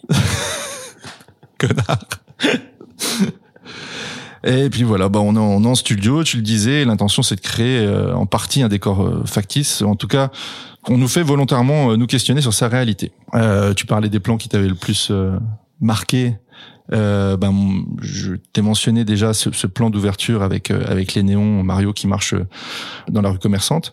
Mais il y a un autre plan, un autre moment, une autre petite séquence vraiment bourrée d'audace. C'est quand Nathalie en fait commence à raconter son histoire à Mario. Elle commence à se livrer, à raconter la chose. Donc elle s'assied sur un muret dans la rue et la caméra la filme frontalement. Panote sur son axe vertical et fait un 50-80 degrés, donc elle balaye l'écran, et en fait on se retrouve là à l'intérieur sans qu'il y ait eu de cut, en fait on se retrouve à l'intérieur d'une pièce où des dames raccommodent des tapis. Voilà. C'est super que tu l'aies remarqué ça, parce que c'est dans le bonus de Vieri Razzani, il en parle. Okay. Il en parle de cet extrait et tu le vois, et effectivement moi je l'ai pas fait gaffe en fait à mon revisionnage, mais c'est dingue que toi tu l'aies remarqué, parce qu'effectivement c'est un des plans les plus intelligents quoi, vraiment bien foutu et... Ouais, c'est bien pensé quoi. C'est bien pensé, d'autant plus qu'après ils cut et ils font directement le contre-champ, donc on n'est plus du tout à l'extérieur en fait, d'un côté ou de l'autre. Tu vois, on est là, on est vraiment à l'intérieur d'une maison, et je trouve que c'est d'une efficacité redoutable quoi. Donc après les éloges viennent, on va dire les points faibles, ou on va dire le point faible, parce qu'il y en a pas, il y en a qu'un, et c'est justement la caractérisation des personnages. J'ai du mal, pour ne pas dire beaucoup de mal en fait, avec le personnage de Natalia, que je trouve trop très juvénile. Elle se comporte un peu comme une gamine. C'est compliqué. Dans le bouquin, elle a 17 ans. Ok, donc ça peut en partie s'expliquer. Voilà. Bon, là, elle fait plus âgée, donc on. Oui, et puis l'âge n'est pas. Les âges ne sont pas mentionnés dans le film. Non, c'est très difficile de leur en donner d'ailleurs un âge précis. Mais je trouve qu'elle fait très très enfantine, alors qu'elle elle semble être plutôt considérée comme une adulte dans ce film, et le fait que des hommes d'un âge plus avancé, et je pense notamment au personnage de Jean Marais, la désire alors qu'elle a ce comportement très enfantin, alors moi ça vient titiller quelque chose qui me dérange fortement en fait. Vraiment, je le vois en plus comme poussez-vous, je suis le sauveur intellectuel, j'ai des livres pour vous, je vous emmène au théâtre, vous allez voir, moi je vais te sortir de ta misère ma petite fille. Mais c'est ça qui diverge beaucoup avec le bouquin, c'est que dans le bouquin, le locataire, incarné par Jean Marais, est vachement plus jeune. Il a la trentaine. Ouais. Donc en fait, ils ont les mêmes âges, les amoureux, dans le... Bon, après, ça reste 17 ans, 26 ans, 30 ans. Hein, tu sais, c'est vraiment... On est déjà dans... Ça se c'est pas glorieux, mais ça l'est encore moins. Ça se discute déjà. Mais là, effectivement, il y a le parti pris que Jean Marais, bah déjà Jean Marais, tu peux pas le rajeunir, hein, parce que non, et puis il a une stature, tu vois, enfin un mec imposant. Et puis au-delà de la caractérisation, son jeu, quoi, fermé. Et vraiment, en fait, tu le vois très négativement. Jean Marais, t'as vraiment l'impression que c'est le connard, quoi. C'est. Mais j'ai pas l'impression qu'ils soient trop présentés comme ça, quoi. Il a la stature et tout quand ils sont à la séquence de l'opéra au Barbier de Séville. Il est très fermé, quoi. Son visage, il est cadenassé, quoi. C'est vraiment genre le gars, j'ai trouvé la petite pépé. Hop. Je vais partir pendant un an. Si le film dénonçait ça un minimum, tu vois, dénonçait l'attitude de ces personnages, j'aurais pas grand chose à y redire parce que bon, ça serait soulevé, mais là, j'ai pas l'impression qu'il en est réellement question. Voilà. Donc, en gros, c'est si je devais conclure un peu synthétiser ce que je viens de dire, la forme est passionnante et le fond, je le trouve moins intéressant quand même, parce que dérangeant. Je comprends tous tes points. Et de toute façon, c'est pour ça que si t'as le temps, je t'invite à jeter un coup d'œil dans le bouquin, parce que moi, clairement, je vais me percer l'abcès tout de suite. Moi, je n'ai pas trop apprécié ma lecture des Nuits Blanches, parce qu'effectivement, ça commence à vraiment dater. Bah, c'est milieu des années 1800, hein, et les personnages sont insupportablement romantiques. Mais tu sais, vraiment du romantisme pas au bon endroit. Je trouve le personnage de Natalia, qui ne s'appelle pas vraiment Natalia dans le livre, vachement plus acceptable et moins instable émotionnellement, ce qui peut, c'est pas qui m'y gêne, mais je suis un petit peu t'as l'impression qu'elle va tomber dans la folie, la pauvre. Et Marcello, je trouve que c'est plutôt le personnage de Mario dans Nuit Blanche, c'est bien parce qu'il est un petit peu recadré, parce qu'au départ tu te dis oh là, le forceur première catégorie. Ouais, tout à fait. Ouais, non mais c'est vrai qu'il contrebalance un peu ensuite, mais c'est vrai au début tu te dis mais laisse-la tranquille, bon Dieu. Ouais, non mais mec, casse-toi. Elle a dit non. Et en soi, il devient, il est présenté sous un meilleur jour, et je trouve que il est vraiment, il est super sympa à un moment donné, mais bon, il est dans une position où il est très amoureux et donc il serait prêt à accepter n'importe quoi, pour elle, même à passer en second plan. Le personnage son personnage dans la nouvelle est hautement insupportable. C'est vraiment genre le con première catégorie, mais juste genre vraiment pas du tout intéressant. C'est le mec qui n'a jamais aimé, qui a des émotions mais à en revendre, qui est solitaire, qui s'apitoie sur son sort et tout. Waouh. Il est pas intéressant, ce personnage. Un peu plus lourd. Ouais, c'est lourd. Et le personnage, il est pas développé, le personnage de Jean Marais dans le bouquin. Franchement, on sait pas trop. Voilà, c'est le locataire. Il a l'air d'être sympathique et tout. Il a l'air voilà, il dit juste en fait, je suis pauvre, je vais faire de l'argent pendant un an en ville, et après je reviens et on pourra se marier, et on pourra vivre une vie décente, quoi. Oui, alors que là dans le film, il n'est pas présenté comme quelqu'un de pauvre. Non, ça a l'air plutôt d'être un mec assez aisé, qui a des billets pour aller à l'opéra et de bonnes conditions. Et effectivement, c'est vraiment, en plus, la stature de Jean Marais. Franchement, Jean Marais, il devait être sacrément impressionnant, parce que c'est une baraque à frites, hein, le mec. Et de le voir en imper noir comme ça, là, tout d'un long, c'est un bloc, quoi. C'est un monolithe. C'est le monolithe de 2001, quoi. Mais oui, je pense que oui, son personnage est de fait vachement plus négatif. Négatif ne veut pas dire qu'effectivement c'est montré comme négatif par le film, hein. J'entends bien ce que tu dis. Ça reste néanmoins visuellement quelque chose de très très très beau, sur lequel il faut se pencher, évidemment. D'ailleurs, il s'est fendu d'une petite critique, Pierrot, dans le bonus, en disant que c'était pas la bonne idée de montrer Jean Marais à la fin. On aurait dû juste montrer une silhouette de dos au loin. Mais bon, je pense que va expliquer ça à Jean Marais et puis à Luchino en disant « Alors Jean, t'es venu de France, t'es super connu, mais on te filmera pas. Ça te va ? Par contre, on veut bien les pépettes de la copro, hein. Mais bon, à la cas. » Mais je suis assez d'accord avec ça. C'est vrai qu'ils auraient peut-être pas dû le montrer à la fin. Oui, mais bon, c'est Jean Marais, quoi. Pourquoi tu le fais venir pour ces scènes et puis après il rentre chez lui. Il y en a deux, quoi. C'est bien. Il serait venu une journée. Ben, c'est bon. Ciao, bonsoir. Allez, je me casse. C'était tout ce que tu avais à dire sur Nuit Blanche. Tout ce que j'avais à dire. Non, je vous ai déjà parlé de post-synchronisation ou pas? Ah non, allez, on arrête là. On va laisser ça en off, hein. On va se battre en off. Allez, on lance le générique. Vous allez bientôt le voir à Paris, mais hélas... Quoi donc? Je ne sais pas par quelle raison, je ne sais pas par quelle combine de distributeurs, de producteurs, de je ne sais pas quoi... Qu'est-ce qui t'est arrivé? Mon film ne passera pas dans sa version originale. Pas du tout? Pas du tout, il paraît. Pas du tout, mais c'est pas possible. Et je sais que le film a été doublé, naturellement doublé sans que je puisse avoir le temps de contrôler moi-même le doublage. Et à ce qu'on me dit, le film est très mal doublé. Eh bien, on va passer à mon film, on va passer à quelque chose d'un peu plus contemporain. De non moins triste. Ouais, après, faut voir. Ça dépend. Oui, faut voir. Faut avoir du recul. Faut avoir un peu de recul. Ça dépend à quel âge tu le vois. Hein. Exactement. Ça, c'est très intéressant de le mettre en amorce. Eh ben, je vais vous parler de 500 jours ensemble de Marc Webb, sorti en 2009.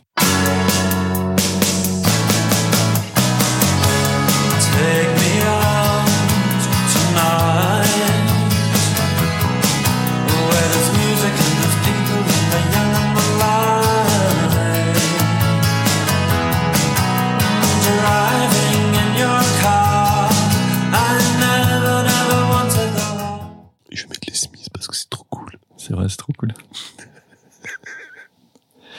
Bon, y a des thèmes comme ça qui sont compliqués en fait à traiter, et il a été difficile pour moi de choisir un film qui pouvait rentrer dans la case Saint-Valentin, parce que la plupart des films romantiques que j'ai vus et appréciés ado ou on va dire jeune adulte sont pas forcément de très bons films, on va dire, ce sont plutôt des plaisirs coupables. Moi, j'aime pas l'amour, ok. Non, mais c'est pas des films que j'ai spécialement envie de mettre en lumière, c'est des films que j'aime bien regarder, mais vraiment avec beaucoup de culpabilité. Je pense notamment à Rencontre à Wicker Park, tu vois, avec Josh Hartnett et Diane Kruger, ou encore Toy Boy, Spread en anglais avec Ashton Kutcher, qui sont pas des bons films. Oula, on est sur des films bien situés, hein. Ah oui, non, c'est pas foufou, mais le Josh Hartnett. Je me dévoile un peu, là. Paix à son âme, ça me coûte. Le pauvre. Mais j'aurais pu me tourner aussi vers des films comme Mortel Saint-Valentin. Ça aurait été très... Oui, bah il est nul vraiment celui-là. Ouais, mais non, il est fun. Non, il est nul. Il est super nul. Il est supra nul. Oh, on passe un bon moment. Par contre, Meurtre à la Saint-Valentin, premier du nom, je l'ai vu il y a pas longtemps, c'est bien. Oui, bon, on est dans un autre registre aussi. Bah oui. Sinon, il y avait Sex Crimes. Ça aurait été... C'est quoi? Sex Crimes. Je le confonds toujours avec un autre... Avec Matt Dillon, non, ça te dit rien? Oui, ben je vois très bien c'est lequel avec Matt Dillon, mais je le confonds avec un autre film à chaque fois. Sex Intentions, c'est ça? Ah non, c'est pas ça, mais on aurait pu choisir ça. Non, mais Sex Crimes et Sex Intentions, je confonds tout le temps ces deux films. Les affiches, pour moi, s'interchangent. Eh ben, on va éviter d'apporter plus de noirceur en fait à cet épisode, hein, qui est censé être plutôt gay, mais bon, nos choix de films font que ça ne sera pas forcément tout à fait. Alors, je me suis tourné vers un film que je revois souvent sans déplaisir. Peut-être un film doudou qui a beaucoup égayé ma culture musicale, et on y reviendra, mais qui m'a surtout plu dans son traitement, dans sa présentation du couple, avec les incertitudes qui vont avec, les envies personnelles qui ne deviennent pas forcément communes, ainsi que tout un tas d'autres points que l'on pourra détailler par la suite si le temps nous le permet. Donc ce film est donc 500 jours ensemble, ou en anglais 500 Days of Summer. C'est le retour des traductions éclatées au sol. Alors, ce titre original est intéressant, hein, 500 Days of Summer, parce que il a un double sens. Donc le personnage féminin principal, celui dont va tomber amoureux l'autre personnage principal masculin, Tom Hansen, donc elle s'appelle Summer, et littéralement avec la majuscule qui va avec, le titre pourrait se traduire par 500 jours de Summer. C'est 500 jours passés physiquement ou pas avec Summer, voilà, physiquement ou dans la tête. Et on peut aussi l'entendre comme 500 jours d'été aussi. 500 jours de somme. Ah oui, ou ça c'est pas mal aussi, Mais 500 jours d'été parce que bah quand on est amoureux tout va bien, et puis l'été c'est cool quoi, c'est sympa, hein. Il fait trop chaud par contre. Vous noterez peut-être que je parle d'idylle et non d'histoire d'amour, parce que le film s'ouvre sur une voix off qui précise d'emblée aux spectatrices et aux spectateurs que ce qu'ils vont voir, c'est la rencontre entre un garçon et une fille, mais que ce n'est pas une histoire d'amour. Et voilà, on est déjà d'entrée de jeu fixé sur le sort de nos personnages. Voilà, c'est dit d'emblée, on peut pas se vraiment être déçu. Qui est à l'origine de cette brillante idée, si je puis dire. Ce sont deux scénaristes plutôt discrets, donc Scott Neustadter et Michael H. Weber, qui travaillent toujours en binôme et qui sont connus pour notamment avoir travaillé sur The Disaster Artist de James Franco, Tu vois, c'est voilà. Eux, oui. Ouais, c'est eux. Hi, Marc. J'avais lu le bouquin qui est sorti chez Carlotta sur Disaster Artist. Mais Carlotta édite tout, en fait. Mais oui. Non, mais intéressant, je pourrais te le prêter un jour. Et donc, Scott Nestader a avoué s'être inspiré, en fait, d'une véritable romance pour écrire ce scénario, romance dont il avait du mal à se remettre. Et Weber a complété en disant qu'on se retrouve un peu tous, voilà, dans les personnages, c'est tels qu'ils sont dépeints. D'ailleurs, il y a un carton, en fait, au début du film qui dit cette fiction c'est une fiction, en fait. Si quelqu'un se reconnaît, c'est le... Et les mentions légales à la fin. Voilà, les mentions légales. Et en fait, tout de suite après, il y a marqué « Sauve-toi, machin », avec un nom de meuf, « bitch ». Alors, Jenny Beckman, hein, oui, vous Jenny en souviendrez Beckman. Parce que cette personne existe réellement. Il n'y a pas eu de... Personne n'existe vraiment, Jenny Beckman. Oui. C'est sympa. Hein. Elle doit être contente. Ouais, elle est très contente, surtout d'avoir mis « bitch » juste derrière. Oui, c'est peut-être un peu trop violent.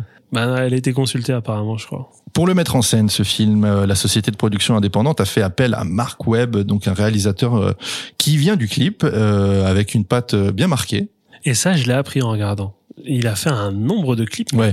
Il a fait beaucoup de clips. Sur IMDb, je regardais, mais en fait, il a fait que des clips. Il a fait des clips pour Green Day. Il a fait des clips pour Daniel Potter. Souvenez-vous. Cause you had a bad day. Ah oui, d'accord, oui. Voilà. Evanescence. Voilà. On déterre des trucs. Ou encore Lenny Kravitz. Enfin, déterrer des trucs. Si t'écoutes Europe 2 maintenant, c'est la playlist, hein. Ouais, Evanescence encore, je crois. Ah oui. Okay. C'est le nostalgie des années 2000, en fait. Europe 2. Maintenant, c'est ça. Et d'ailleurs, j'ai une petite parenthèse. Europe 2. À un moment donné, ça a été Virgin, non? Oui. Et c'est redevenu Europe 2. Oui. J'ai pas, ouais, T'étais en hibernation pendant ça. Et donc, il décide de réaliser non pas une rom-com, mais plutôt ce qu'on pourrait qualifier de coming of age. Voilà, cette transition d'enfant à adulte. J'expliquerai. Je vois que tu tires une sale tête, mais ouais, dubitatif. Je suis un AVC. Il est très dubitatif. Les personnages, donc on suit Tom Hansen, qui est interprété par Joseph Gordon-Levitt, à Inception, de Dark Knight Rises, Looper, que j'aimerais bien traiter, et puis plein d'autres films. Vraiment, Joseph Gordon-Levitt, on le présente plus vraiment. Et qu'est-ce qu'il tient par contre? Mais il est pas loin. Comme George Arnett, il est pas loin. Ils sont dans une boîte tous les deux. Ils attendent qu'on vienne les déterrer. George Arnett, on l'a déterré cette année pour Oppenheimer, donc il est content, tu vois. Il a vu un petit peu la lumière du jour. Ouais. Et donc Tom Hansen est un jeune adulte à l'immaturité amoureuse encore certaine, qui tombe sous le charme immédiat de Summer Finn, la nouvelle assistante du patron. Tom, c'est un architecte frustré parce qu'en fait, il travaille non pas pour un cabinet d'architectes, mais pour une société de cartes de vœux. Il est écrivain de cartes de vœux. C'est assez original. Et son immaturité sentimentale va lui faire voir cette nouvelle relation, car oui, ils vont sortir ensemble, spoiler alerte, comme quelque chose de parfait. Jusqu'à se prendre un mur, puisque l'amour rend aveugle, vous le savez très bien, et il n'aura évidemment pas vu venir ce mur. Summer, ce mur. Oh, mais toi, je pensais que tu l'avais fait exprès. Non, je l'ai pas fait exprès. Mais merci d'être là. Je te le dis pas assez. Merci. Merci à toi aussi. Il se passe quelque chose là, hein, autour du micro. Hein. Summer, donc la nouvelle secrétaire du boss, c'est Zooey Deschanel. Alors là, ça mérite qu'on s'arrête un petit peu plus sur cette actrice, artiste. Elle a la double casquette parce qu'effectivement, elle est aussi musicienne et chanteuse dans un groupe qui s'appelle She&Him. Alors, je sais pas si ça existe encore, mais en tout cas, il y a une dizaine d'années, ça existait encore bien. C'était vraiment pas mal. J'ai pas mal écouté She&Him, fut un temps. C'était avec ce groupe-là où elle avait fait une reprise de Baby It's Cold Outside. Ils ont fait un album entier de reprises. Ah, bah, ça doit rentrer dedans. C'est possible que ce soit le cas. Ouais. Et donc, elle était aux côtés d'un autre artiste du nom de M. Ward. Et vous l'avez peut-être déjà vue, elle, en tant qu'actrice, dans Phénomène de Shyamalan, dans L'Assassinat. Oui. Mais bon, c'est un L'Assassinat. L'Assassinat de Jesse James. D'Andro Dominique. Phénomène, mon Dieu. Je crois que c'est l'un des pires films que j'ai eu de ma vie. J'ai cru que t'allais dire du mal de L'Assassinat de Jesse James. Bah non, il est très bien. Il est parfait. Mais je pense que la plupart d'entre vous la connaissent pour avoir joué cette année dans la série New Girl, dans laquelle elle interprète Jessica Day. Ah oui, cette année, pendant 7 ans, pas cette année. Je me suis dit, non, pendant 7 ans. Il vit en quelle année, Quentin? Ah, moi, je vis dans le passé, moi. Je suis encore sous Windows 7. Vista. Le réalisateur décrit le personnage féminin, ce personnage de Summer, comme une phase dans la vie de Tom. Une phase qui le fera grandir, dans la douleur, certes, mais dont il ressortira plus fort et sûrement plus épanoui. Donc le film, qui surfe sur une vague plutôt pessimiste, se permet de finir sur une touche un peu plus optimiste. Et ce n'est pas pour vous spoiler, mais pour vous donner quand même envie de vous lancer dans le film si vous préférez les happy end. Voilà, c'est pour ça qu'on parlait de comédie, enfin que je parlais, et que c'est un terme que j'ai repris, il vient pas de moi, mais de coming of age, c'est que cette relation va permettre à Tom de grandir, de gagner en maturité. Ce serait bien qu'il grandisse aussi. En taille? En taille, ouais. C'est un peu petit, Joseph, quand même. Et donc, body shaming? Totalement. C'est gratuit. Rien à foutre. Je me permets une petite parenthèse. Les premières fois que j'ai vu ce film, parce que oui, j'ai dû le voir au moins 5 ou 6 fois, peut-être. Ah oui, d'accord. Ah oui, non, autant que ça, oui. J'aime okay. beaucoup, j'aime beaucoup. Ah oui. J'arrivais pas à voir cette fin comme quelque chose qui me convenait, en fait. J'avais la vingtaine. C'est sorti je vous le disais, en 2009. 2009, oui. Voilà, j'ai dû le voir en 2010. Donc oui, j'avais la vingtaine et j'avais encore peut-être la maturité d'un ado, je sais pas, mais j'étais systématiquement triste à l'idée que leur histoire ne fonctionne pas. Et à chaque fois, ça venait heurter, ma sensibilité, quoi. Mais à la revoyure, donc là, j'ai un peu grandi. En fait, j'y vois vraiment tous les défauts de cette relation. Ils sont d'ailleurs soulignés à un moment précis du film par un jeu de montage, c'est-à-dire qu'on va revoir à un moment donné des scènes qu'on a déjà vues, mais qui vont être prolongées. C'est-à-dire qu'on va voir ce qui se passe ensuite, ou ce qui se passe un petit peu avant, ou sous un autre angle, des choses que Tom ne voulait pas voir. Mais à un moment donné, il se doit de les voir, ces choses-là, donc elles nous sont visuellement exposées. Et je vois le gouffre, en fait, dans lequel ils s'engouffreraient, justement, s'ils étaient amenés à insister. Et par conséquent, cette fin, qui en quelque sorte une ascension sur plusieurs plans d'ailleurs, hein, sur le plan sentimental et professionnel, je la vois désormais d'un œil positif, quoi, rempli de sagesse. Revenons sur nos personnages. Que dire de ces personnages, à part qu'ils incarnent parfaitement ce pourquoi ils ont été choisis. Joseph Gordon-Levitt, alors de par son physique, je ne parle pas de sa taille, mais de l'ensemble de son physique, assez juvénile, de son regard d'enfant, hein, un peu rieur, blagueur, malin. Il représente vraiment l'immaturité dont il est question. Et il représente ce jeune homme à la frontière entre l'enfance et la vie d'adulte, qui rêve de devenir un architecte, mais qui ne se donne pas pleinement les moyens, en fait, pour le devenir. Très tôt après la rencontre avec Summer lui demande ce qu'il fait à côté, quoi. Et en gros, elle voit un de ses dessins, elle dit « Ah bah ça, c'est moi qui ai dessiné. Ah bon, oui, bah j'aimerais bien être architecte, et bah pourquoi tu le fais pas ?» Tout de suite, en fait, il est confronté. Allez, lève ton cul là. Il est confronté. Traverse la rue, il y a du boulot.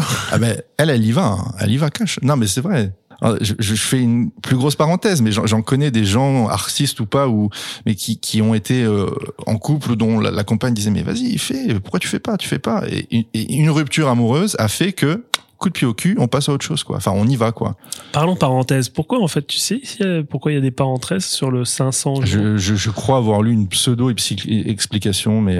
Parce que moi, je trouve ça naze, en fait, d'avoir mis des parenthèses ouais. sur 500. J'aime pas non plus. C'est con. Ça te fait t'interroger, alors qu'en fait, on...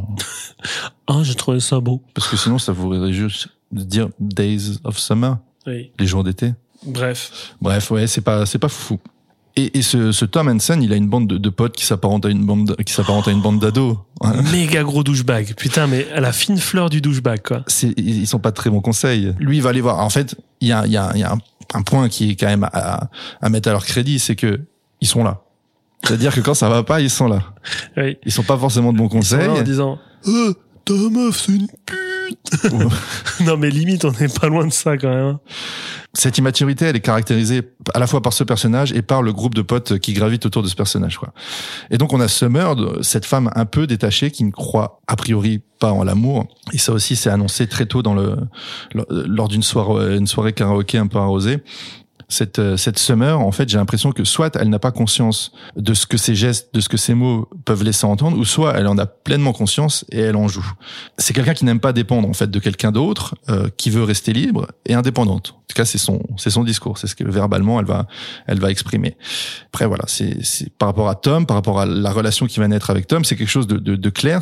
Des bases sont posées, c'est-à-dire que Tom sait plus ou moins dans quoi il s'engouffre. Et donc, tu agis en connaissance de cause.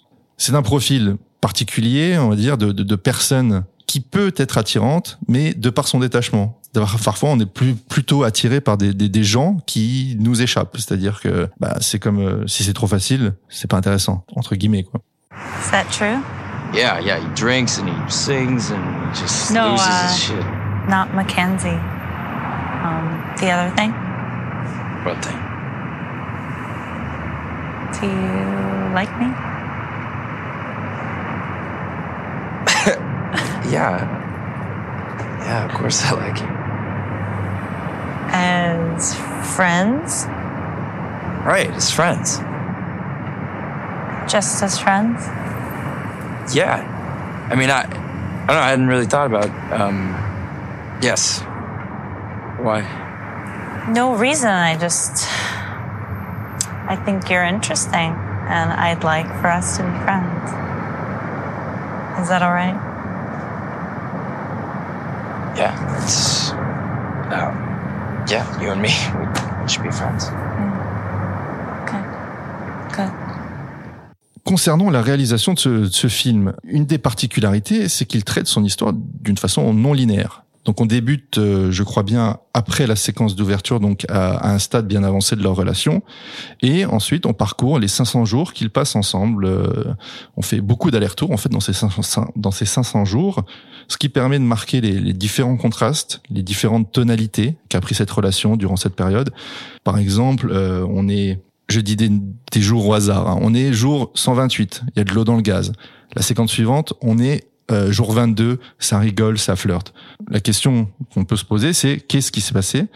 Qu'est-ce qui s'est passé durant ce gap ? Que s'est-il passé pour ce qui semblait si évident, si mignon, en arrive là ? Alors le film nous le dévoile petit à petit et ça fonctionne à mon sens merveilleusement bien. On a également comme outil de mise en scène, de réalisation, un super split screen qui, d'un côté, nous expose en fait les attentes de Tom, ce qu'il espère, d'un rendez-vous avec Summer, et de l'autre, en fait, ce qui se passe réellement. Effet qui me semble tout à fait à propos et... Ça, c'est à propos. Pas comme chez ce tocard de Palma, là, qui le fait pour tout et n'importe quoi. Et vous noterez qu'il n'y a pas de double focale ici. Hein. Puis, je vous disais que Marc Webb venait du clip, et que c'était son premier long.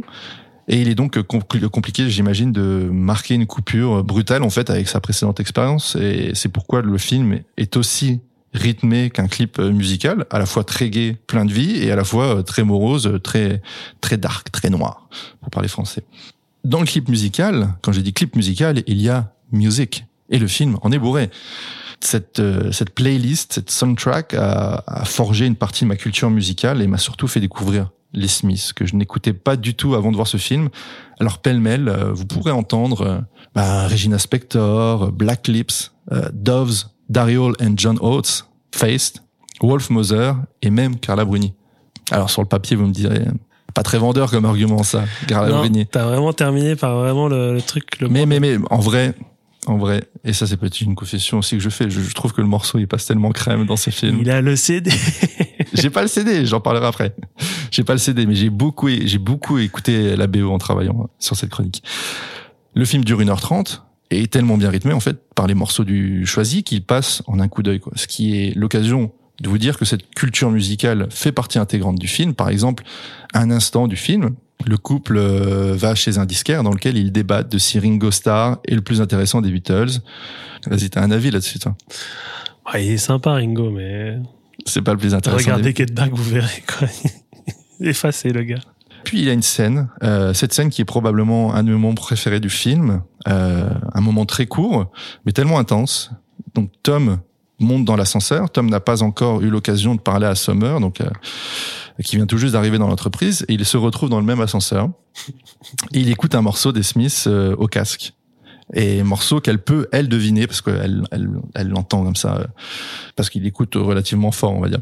Et elle lui parle, il l'entend pas. Oui, il enlève son casque et il dit « T'as pété ?» Putain, il vient tout niquer. Moi, je te parle de la scène la plus romantique du film. Merde ! Ah, mais ça m'est venu en tête, ça m'a fait rire. Donc effectivement, elle lui parle. Il n'entend pas, il retire son casque. Elle lui reparle, mais elle lui dit pas « Est-ce que t'as pété ?» Elle lui dit « Smith ?» Il dit « Oui, c'est les Smiths. » Elle fait « Ah, bah j'adore les Smiths. » Donc lui, direct, il est conquis. Déjà qu'il était conquis par son physique, là il est conquis par cette compatibilité musicale. Et elle lui dit donc, qu'elle adore les Smiths, et lui remet son casque et elle commence à fredonner les paroles de la musique. Et c'est un petit moment très doux, très très mignon quoi. Et là c'est son étage, elle descend et puis lui il lâche un sourire. Là il lâche une grosse caisse.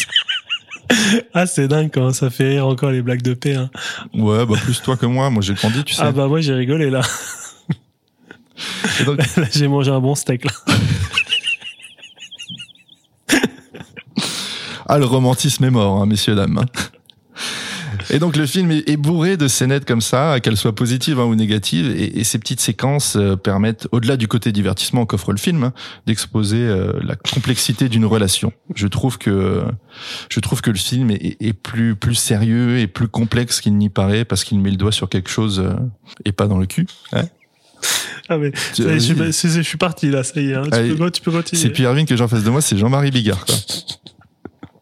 Et donc oui, il met le doigt sur quelque chose qui de pas évident à décrire et peut-être moins à retranscrire à l'écran. Et ce petit quelque chose, bah, ce sont les sentiments que l'on a vécu ou que vous vivrez peut-être plus tard. Voilà, quand on rencontre quelqu'un, que c'est une évidence au premier regard, ou qu'on pense que c'est une évidence et qu'on semble l'éviter de bonne heure, ou au contraire qu'on semble s'enfoncer sous terre, pensant ne plus pouvoir en ressortir. Évitez d'écouter Carla Bruni quand même. Oh, juste... Dans le film, et vous verrez bien, vous nous direz ce que vous en pensez. Moi, je pense que dans le film, ça passe crème. Merde. Non ? T'as pas du tout kiffé non. Non, ok. Parce que je l'ai eu dans la tête pendant 3 jours après. Ah, pardon. C'est les vraies paroles en plus. Hein, j'ai cru que c'était toi. C'est un moustique en fait, le parolier. C'est le moustique, c'est la mouche tsetse là. Ouais, un peu, ouais. Et j'ai aussi trouvé à la revoyure que le personnage de Summer était plus complexe en fait qu'il ne me paraissait 15 ans plus tôt. On peut se poser la question de est-ce que sa manière d'être est le résultat d'une personne vraiment très sûre d'elle, ou à l'inverse, est-ce que c'est une manière de se protéger d'un potentiel amour trop fort dont elle aurait peur. Bref, ça m'a vraiment encore plus fait réfléchir, alors que le film peut être simplement pris comme un bon divertissement, hein, un samedi soir sous la couette. Mais je vous laisserai évidemment vous faire votre propre avis. Mais en attendant, on va écouter celui d'Erwin. C'est là qu'il arrive avec Par contre, on va regarder sous la couette, mais faut pas lâcher une perle. Hein. Ah, j'arrête, c'est bon. Je passe une annonce, je cherche un autre chroniqueur pour le cinéma. Bon, désolé, c'est pas très radiophonique, mais j'ai mal aux petites fesses, je me remets en place avant, voilà. Tu désingues pas le film, hein, s'il te plaît. Non, parce que là, ce serait tout un truc qui s'effondre chez moi. Je remonte mes mains. Hop. Je prends mon air de bœuf. Alors pour le coup, pour moi non plus, j'ai pas acheté de DVD ni de Blu-ray. J'ai pas de galette. Une nouvelle fois. Mais toi, t'as des comme plateformes. En décembre. Ah oui, je l'ai gardé sur la plateforme de la souris aux grandes oreilles. Tu sais, celle qui est tombée dernièrement dans le domaine public. J'avais découvert ce film peu de temps après sa sortie, comme toi. Alors on n'a pas le même âge, hein, pour rappel. Hein, toi, tu as quelques années de plus. Moi, je devais avoir 18-19 ans quand je l'ai vu. Et j'avais beaucoup aimé. Il m'a longuement marqué et c'est très bien que t'en aies parlé et que t'aies eu ce ressenti-là et c'était bien retranscrit de ta part. Effectivement, quand tu es jeune garçon qui plus est, je préciserai, ça te parle. C'est une œuvre qui est très différemment perçue selon les âges et c'est bien que te l'aies exposé dans ta chronique. Comment dire ? Je n'ai pas passé un bon moment devant. Alors, voyeur. Ah, mais ouais. Tu sais que je savais même pas que tu l'avais déjà vu, hein. Je n'ai vraiment pas passé un bon moment devant ce film. Pas parce qu'il est mauvais. Je tiens à le dire. Tout ce que t'as dit, je suis d'accord avec toi. C'est pas parce qu'il est mauvais ou qu'on peut le considérer comme triste, mais c'est une somme de situations, d'archétypes, de clichés et de logiques d'identification qui, en additionné, a rendu mon visionnage très pénible. À moi, les 1h30, par contre, je les ai bien sentis. Ouais, je les ai bien sentis. Peut-être surtout parce que j'ai l'impression de me voir il y a 15 ans à travers le personnage de Tom. Voilà. Ah, d'accord. Oui, bon, là, il faut. Alors, je m'installe sur le canapé. C'est combien la séance de psy? Hein? Vous avez combien de temps devant vous? Non, mais effectivement, sans parler personnellement de mon cas, moi, les archétypes du nice guy et de la manic pixie dream girl, hein, donc le nice guy qui est un peu Joseph Gordon-Levitt et la manic pixie dream girl qui est l'incarnation ultime à l'écran qui est Zooey Deschanel. Pour moi, le personnage de Tom, c'est Ted Mosby dans How I Met Your Mother, c'est Joel, donc Jim Carrey dans Eternal Sunshine, c'est John Cusack dans High Fidelity. C'est le mec, c'est le connard en fait. C'est le connard qui sait pas que c'est un connard et c'est ça qui me saoule. C'est souligné à certains moments quand même. C'est souligné. Je vais le dire après. Hein. Il y a une différence avec ce film et ses autres personnages. C'est ce nice guy, c'est un mec autocentré, forceur, très intense, cool guy mais un peu timide. J'adore le requin des, j'adore les Smiths, tu connais. qui est un peu mascu sur les bords, un peu toxique mais pas trop méchant pour qu'on dise que c'est quelqu'un de toxique. Il a une maturité émotionnelle, tu l'as dit, d'un ado, quoi. Et ici, effectivement, à mettre au crédit de ce film, pour un film de 2009 qui plus est, on ne prend pas parti pour Tom, comme dans ces autres exemples que je viens de citer.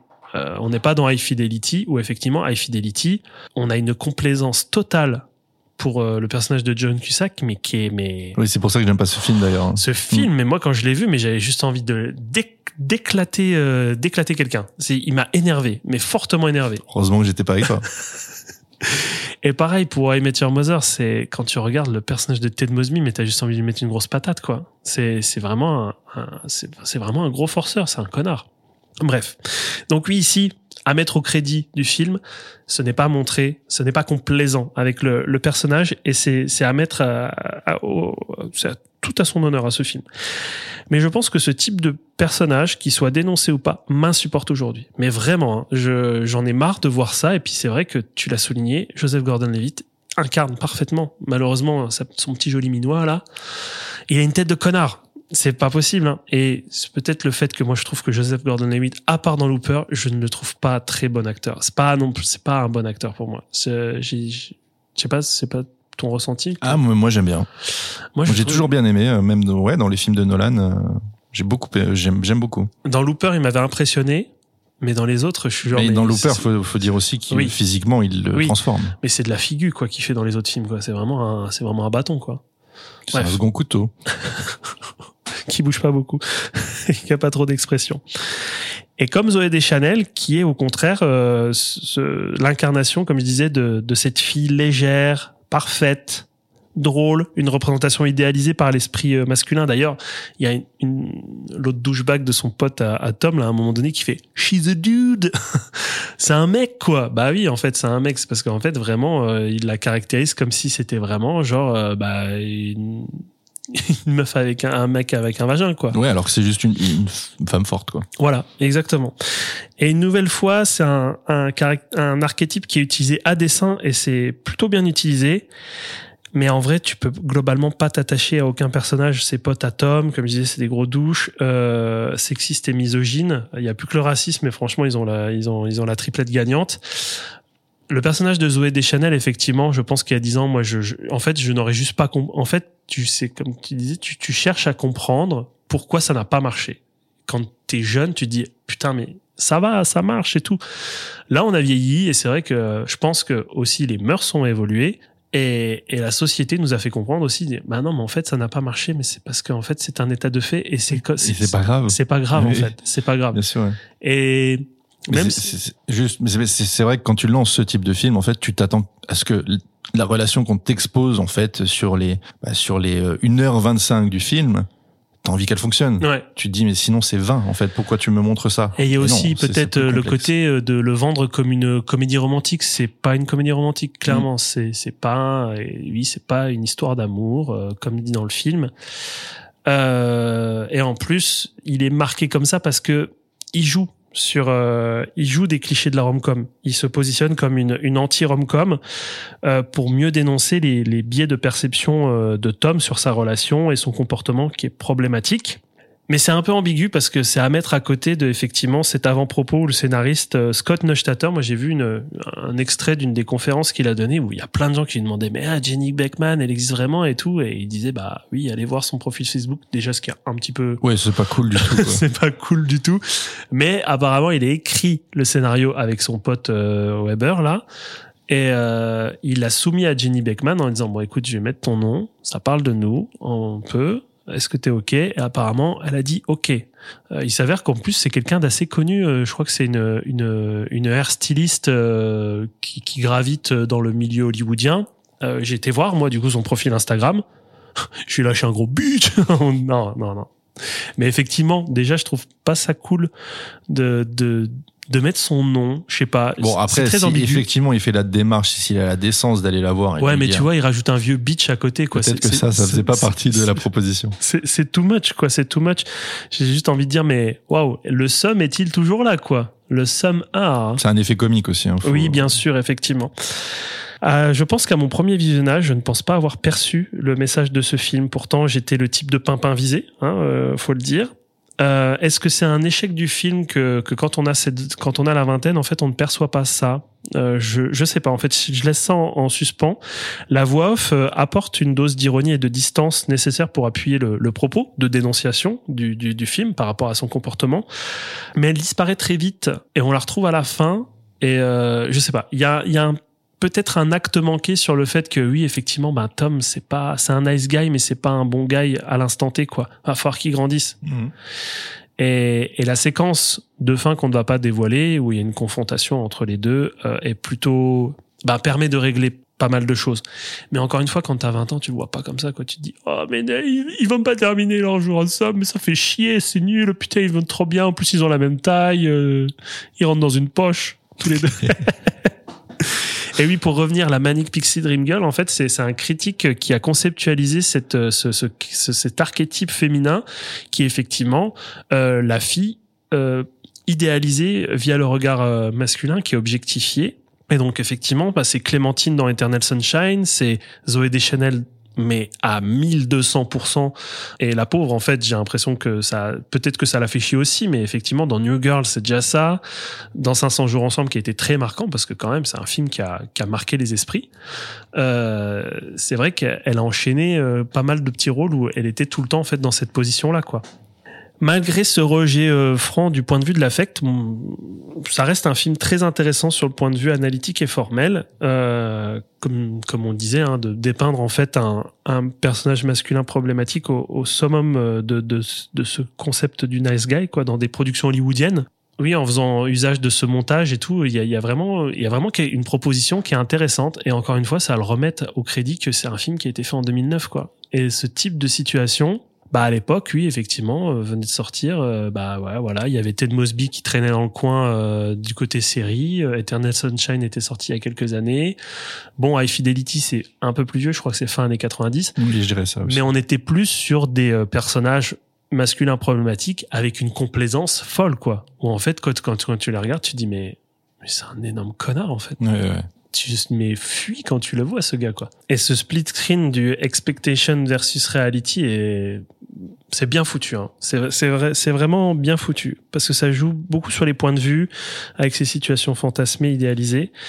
Et, d'ailleurs, il y a cette séquence, chez le disquaire, ça chine du DVD, à un moment donné. J'ai tenté de regarder derrière, parce qu'il y a quelques éditions DVD en arrière-plan. Ça chine du vinyle et du DVD, et ça finit par louer une cassette de cul. Oui. Ça encore. Je pense que ça n'existe pas, ça. Dans un début de relation, disons, ça va être drôle, on va regarder une cassette de cul ensemble, en couple et tout. Bref, tu peux avoir cette distance mais ça rentre dans le whole package du mec qui peut considérer que genre ça va être cool de regarder un film de boule avec sa meuf. Oui, mais en fait, c'est presque plus son initiative à elle. Je m'en rappelle plus. Donc, je m'en rappelle plus. Mais tu sais, ça peut rentrer vraiment dans le truc un petit peu cringe où genre en fait le gars il pense que c'est cool et la meuf elle est un peu genre ok, je vais lui faire plaisir, mais c'est pas. Moi, je le vois pas comme ça. Mais je m'en rappelle plus comment c'est dans le film. Moi, c'était juste pour dire qu'il... C'était juste pour me faire chier mon monde. Non, c'était juste pour dire qu'effectivement, ça chine du DVD. C'est important de le dire.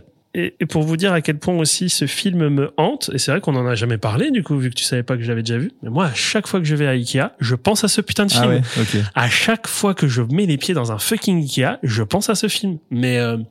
sur la partie en plus négatif, quoi, et je fais pas une projection personnelle sur ma vie et tout, mais c'est juste genre putain, mais c'est vrai que c'est un des endroits qui est propice à juste waouh.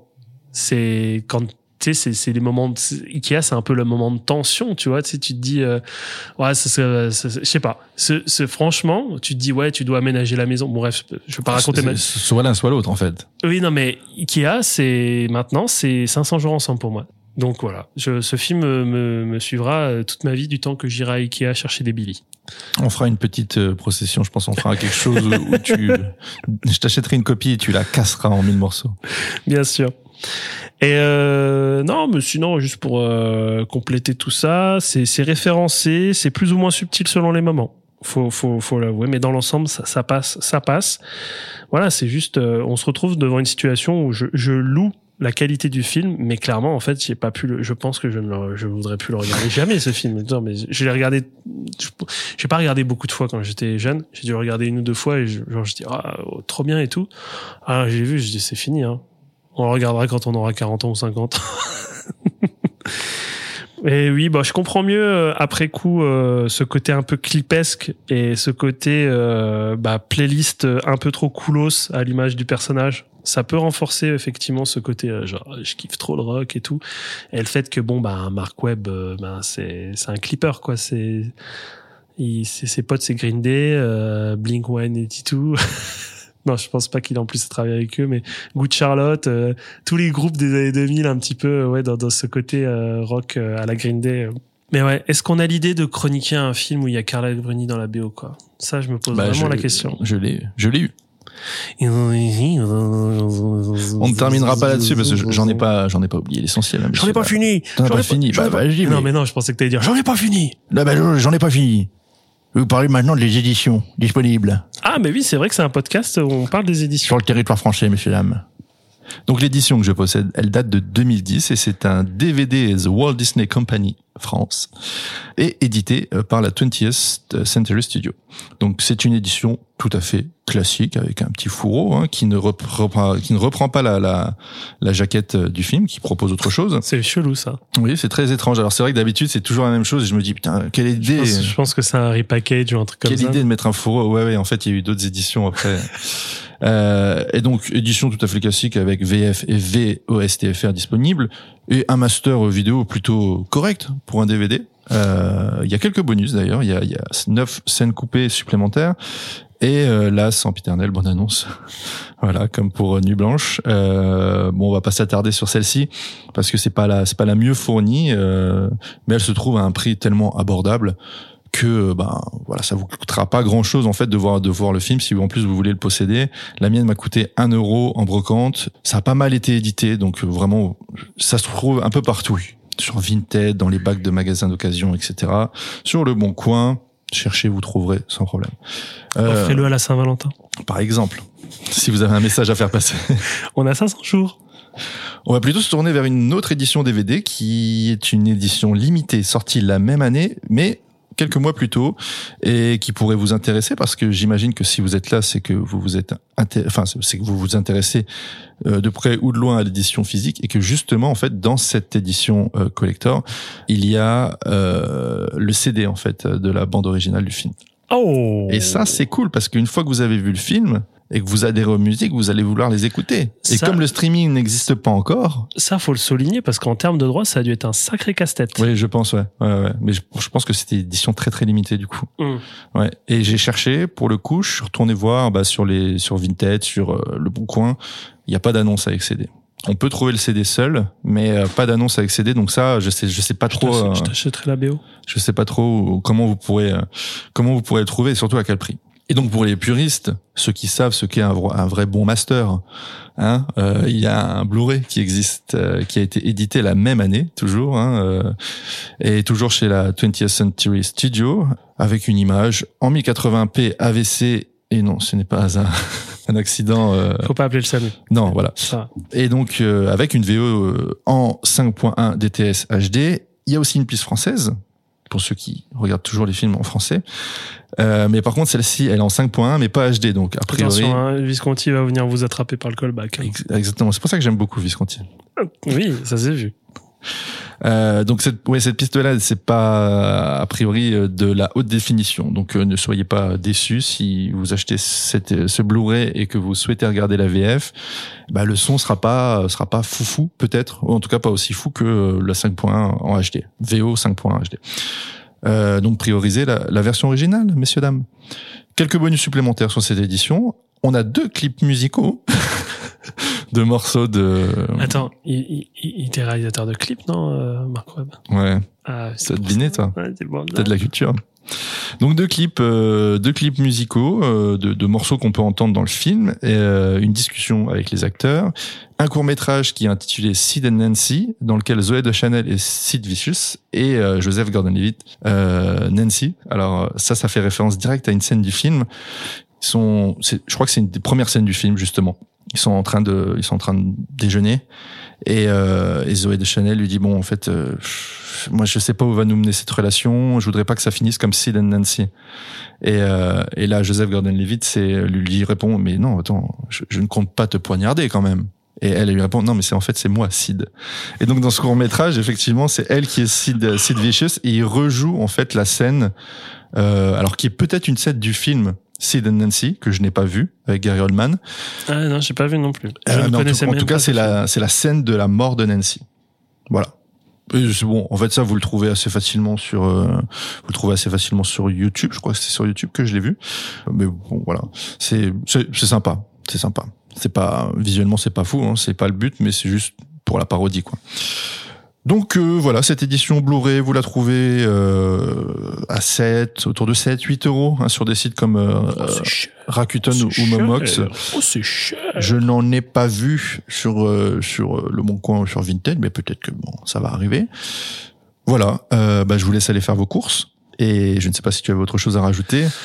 Ce film, c'est un peu l'amour qui fait mal, car c'est pas réciproque. Mais tiens, c'est bizarre, c'est comme le film précédent. Bah oui, on s'est pas du tout consulté, mais les thématiques sont assez similaires quand même. Hein. C'est l'amour amer. Oui, déjà, en fait, il y a beaucoup de... On a parlé de pas mal de détails du film, mais il y a aussi ce détail de la non-compréhension du lauréat. Ah oui. Mmh. Qui est assez drôle, parce que ça, c'est quand tu connais le lauréat, bah, tu te dis, ah oui, d'accord, oui, non. Le mec, il a pas du tout compris ce que c'était une relation amoureuse saine. C'est un film qui est pas fait pour être agréable, je pense. Il vient nous chercher là où ça fait mal, ça gratouille un petit peu. Et je sais pas, c'est un peu un conte de fées. En tout cas, c'est la projection que peut avoir Joseph Gordon-Levitt, Tom, de ce conte de fées. D'ailleurs, cette séquence musicale là, avec le petit oiseau animé, tout ça, fait beaucoup penser aussi à Crazy Ex-Girlfriend, qui parle de relations problématiques, qui a été produit en partie par Marc Webb. Série très intéressante, très intelligente, avec une actrice, je ne me souviens plus de son nom, c'est horrible, c'est nul, de ne pas s'en souvenir parce qu'elle est excellente, elle s'implique vraiment dedans, c'est fou, et cette série est à regarder sans modération. Préparez-vous quand même à... Voilà, c'est pas le genre de truc à regarder à la légère, parce qu'on commence, on dit « Ah, c'est une série un peu rom-com », et puis ça dévie tout de suite vers « Non, ça va pas du tout, là. Ça va pas du tout. » Et oui, effectivement, je pense que Marc Webb a quelque chose à faire avec les relations, qui se terminent mal ou qui commencent déjà pas bien, quoi. Mais pour 500 jours ensemble, c'est pas pessimiste pour autant. C'est juste l'histoire d'une histoire d'alchimie amoureuse qui n'a pas eu lieu, quoi, simplement. Les parenthèses, c'est une parenthèse dans sa vie. Ah mais oui, je l'ai, ça y est. Ça y est, tu vas pouvoir le mettre sur IMDb. Oui. En anecdote, tu signeras de ton nom. C'est mon interprétation. On me dit que nos vies ne valent pas grand-chose, elles passent en un instant comme fanent les roses. On me dit que le temps qui glisse est un salaud, que de nos chagrins il s'en fait des manteaux. Pourtant quelqu'un m'a dit que tu m'aimes encore. C'est quelqu'un qui m'a dit que tu m'aimes encore. Serait-ce possible alors ?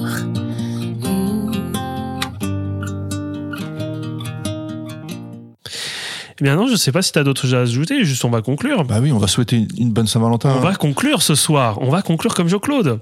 Ouais, j'espère qu'on passe pas la soirée ensemble. Non, mais avec Nuit Blanche et 500 jours ensemble, on vous a préparé en tout cas à passer une Saint-Valentin de merde, à pleurer en position fétale sous votre couette. Merci qui ? Merci Chiner Cinéma. En tout cas, d'avoir choisi ces deux films-là, qu'est-ce que ça dit de nous ? Voilà, deux films sur des personnages qui vivent des aventures non réciproques. Nos compagnes vont se poser des questions. Est-ce que nous ressentons pas un amour réciproque l'un pour l'autre, Quentin ? Moi, j'ai envie de te dire, would you be my Valentine ? Paul Baldoff remonte ce soir. Oh bah si tu veux, je mettrai ma plus belle robe. Ah, génial. Très envie de voir ça. Non, mais terminons. On espère que ces deux films, on vous a quand même donné envie de les voir, même si ils sont pas très très heureux. Il y a quand même des grandes qualités formelles, esthétiques autour de ces films. Et on va conclure cet épisode. Cet épisode de Saint-Valentin, on nous suit où ? On peut nous écouter où, Quentin, s'il te plaît ? On peut nous écouter, on peut nous suivre sur les réseaux sociaux tels que Facebook, Instagram. N'hésitez pas à commenter, X. à liker, ça manque un peu. Sinon, non, j'ai dit X, tu m'as pas relevé, mais on n'est pas, sur X. On n'est pas sur X, mais par contre, on peut nous écouter sur toutes les plateformes d'écoute de podcasts, hein, telles que Podcast Addict, Google Podcast, iTunes. Non, ah, pas iTunes. On peut faire ça. Quand tu dis ça. Je sais plus, on est sur où? Spotify, Deezer, voilà, tout ça. Apple Podcast, tu l'as déjà dit. Apple Podcast, j'ai dit iTunes en fait. Je sais pas si ça existe encore. iTunes, je sais pas si ça. Apple Podcast, oui. Okay. Majoritairement les deux. Très bien. Merci pour ce rappel. On vous fait des gros bisous. On espère que vous allez passer une Saint-Valentin mais radieuse avec l'être cher, l'être aimé, hein. Faut que ce soit réciproque et consenti, hein. J'ai bien de le préciser. On vous fait des gros bisous et on vous dit au mois prochain. Bisous, bisous. Joyeux Saint-Valentin.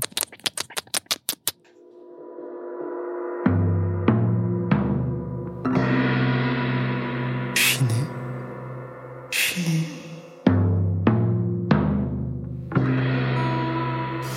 Et cinéma.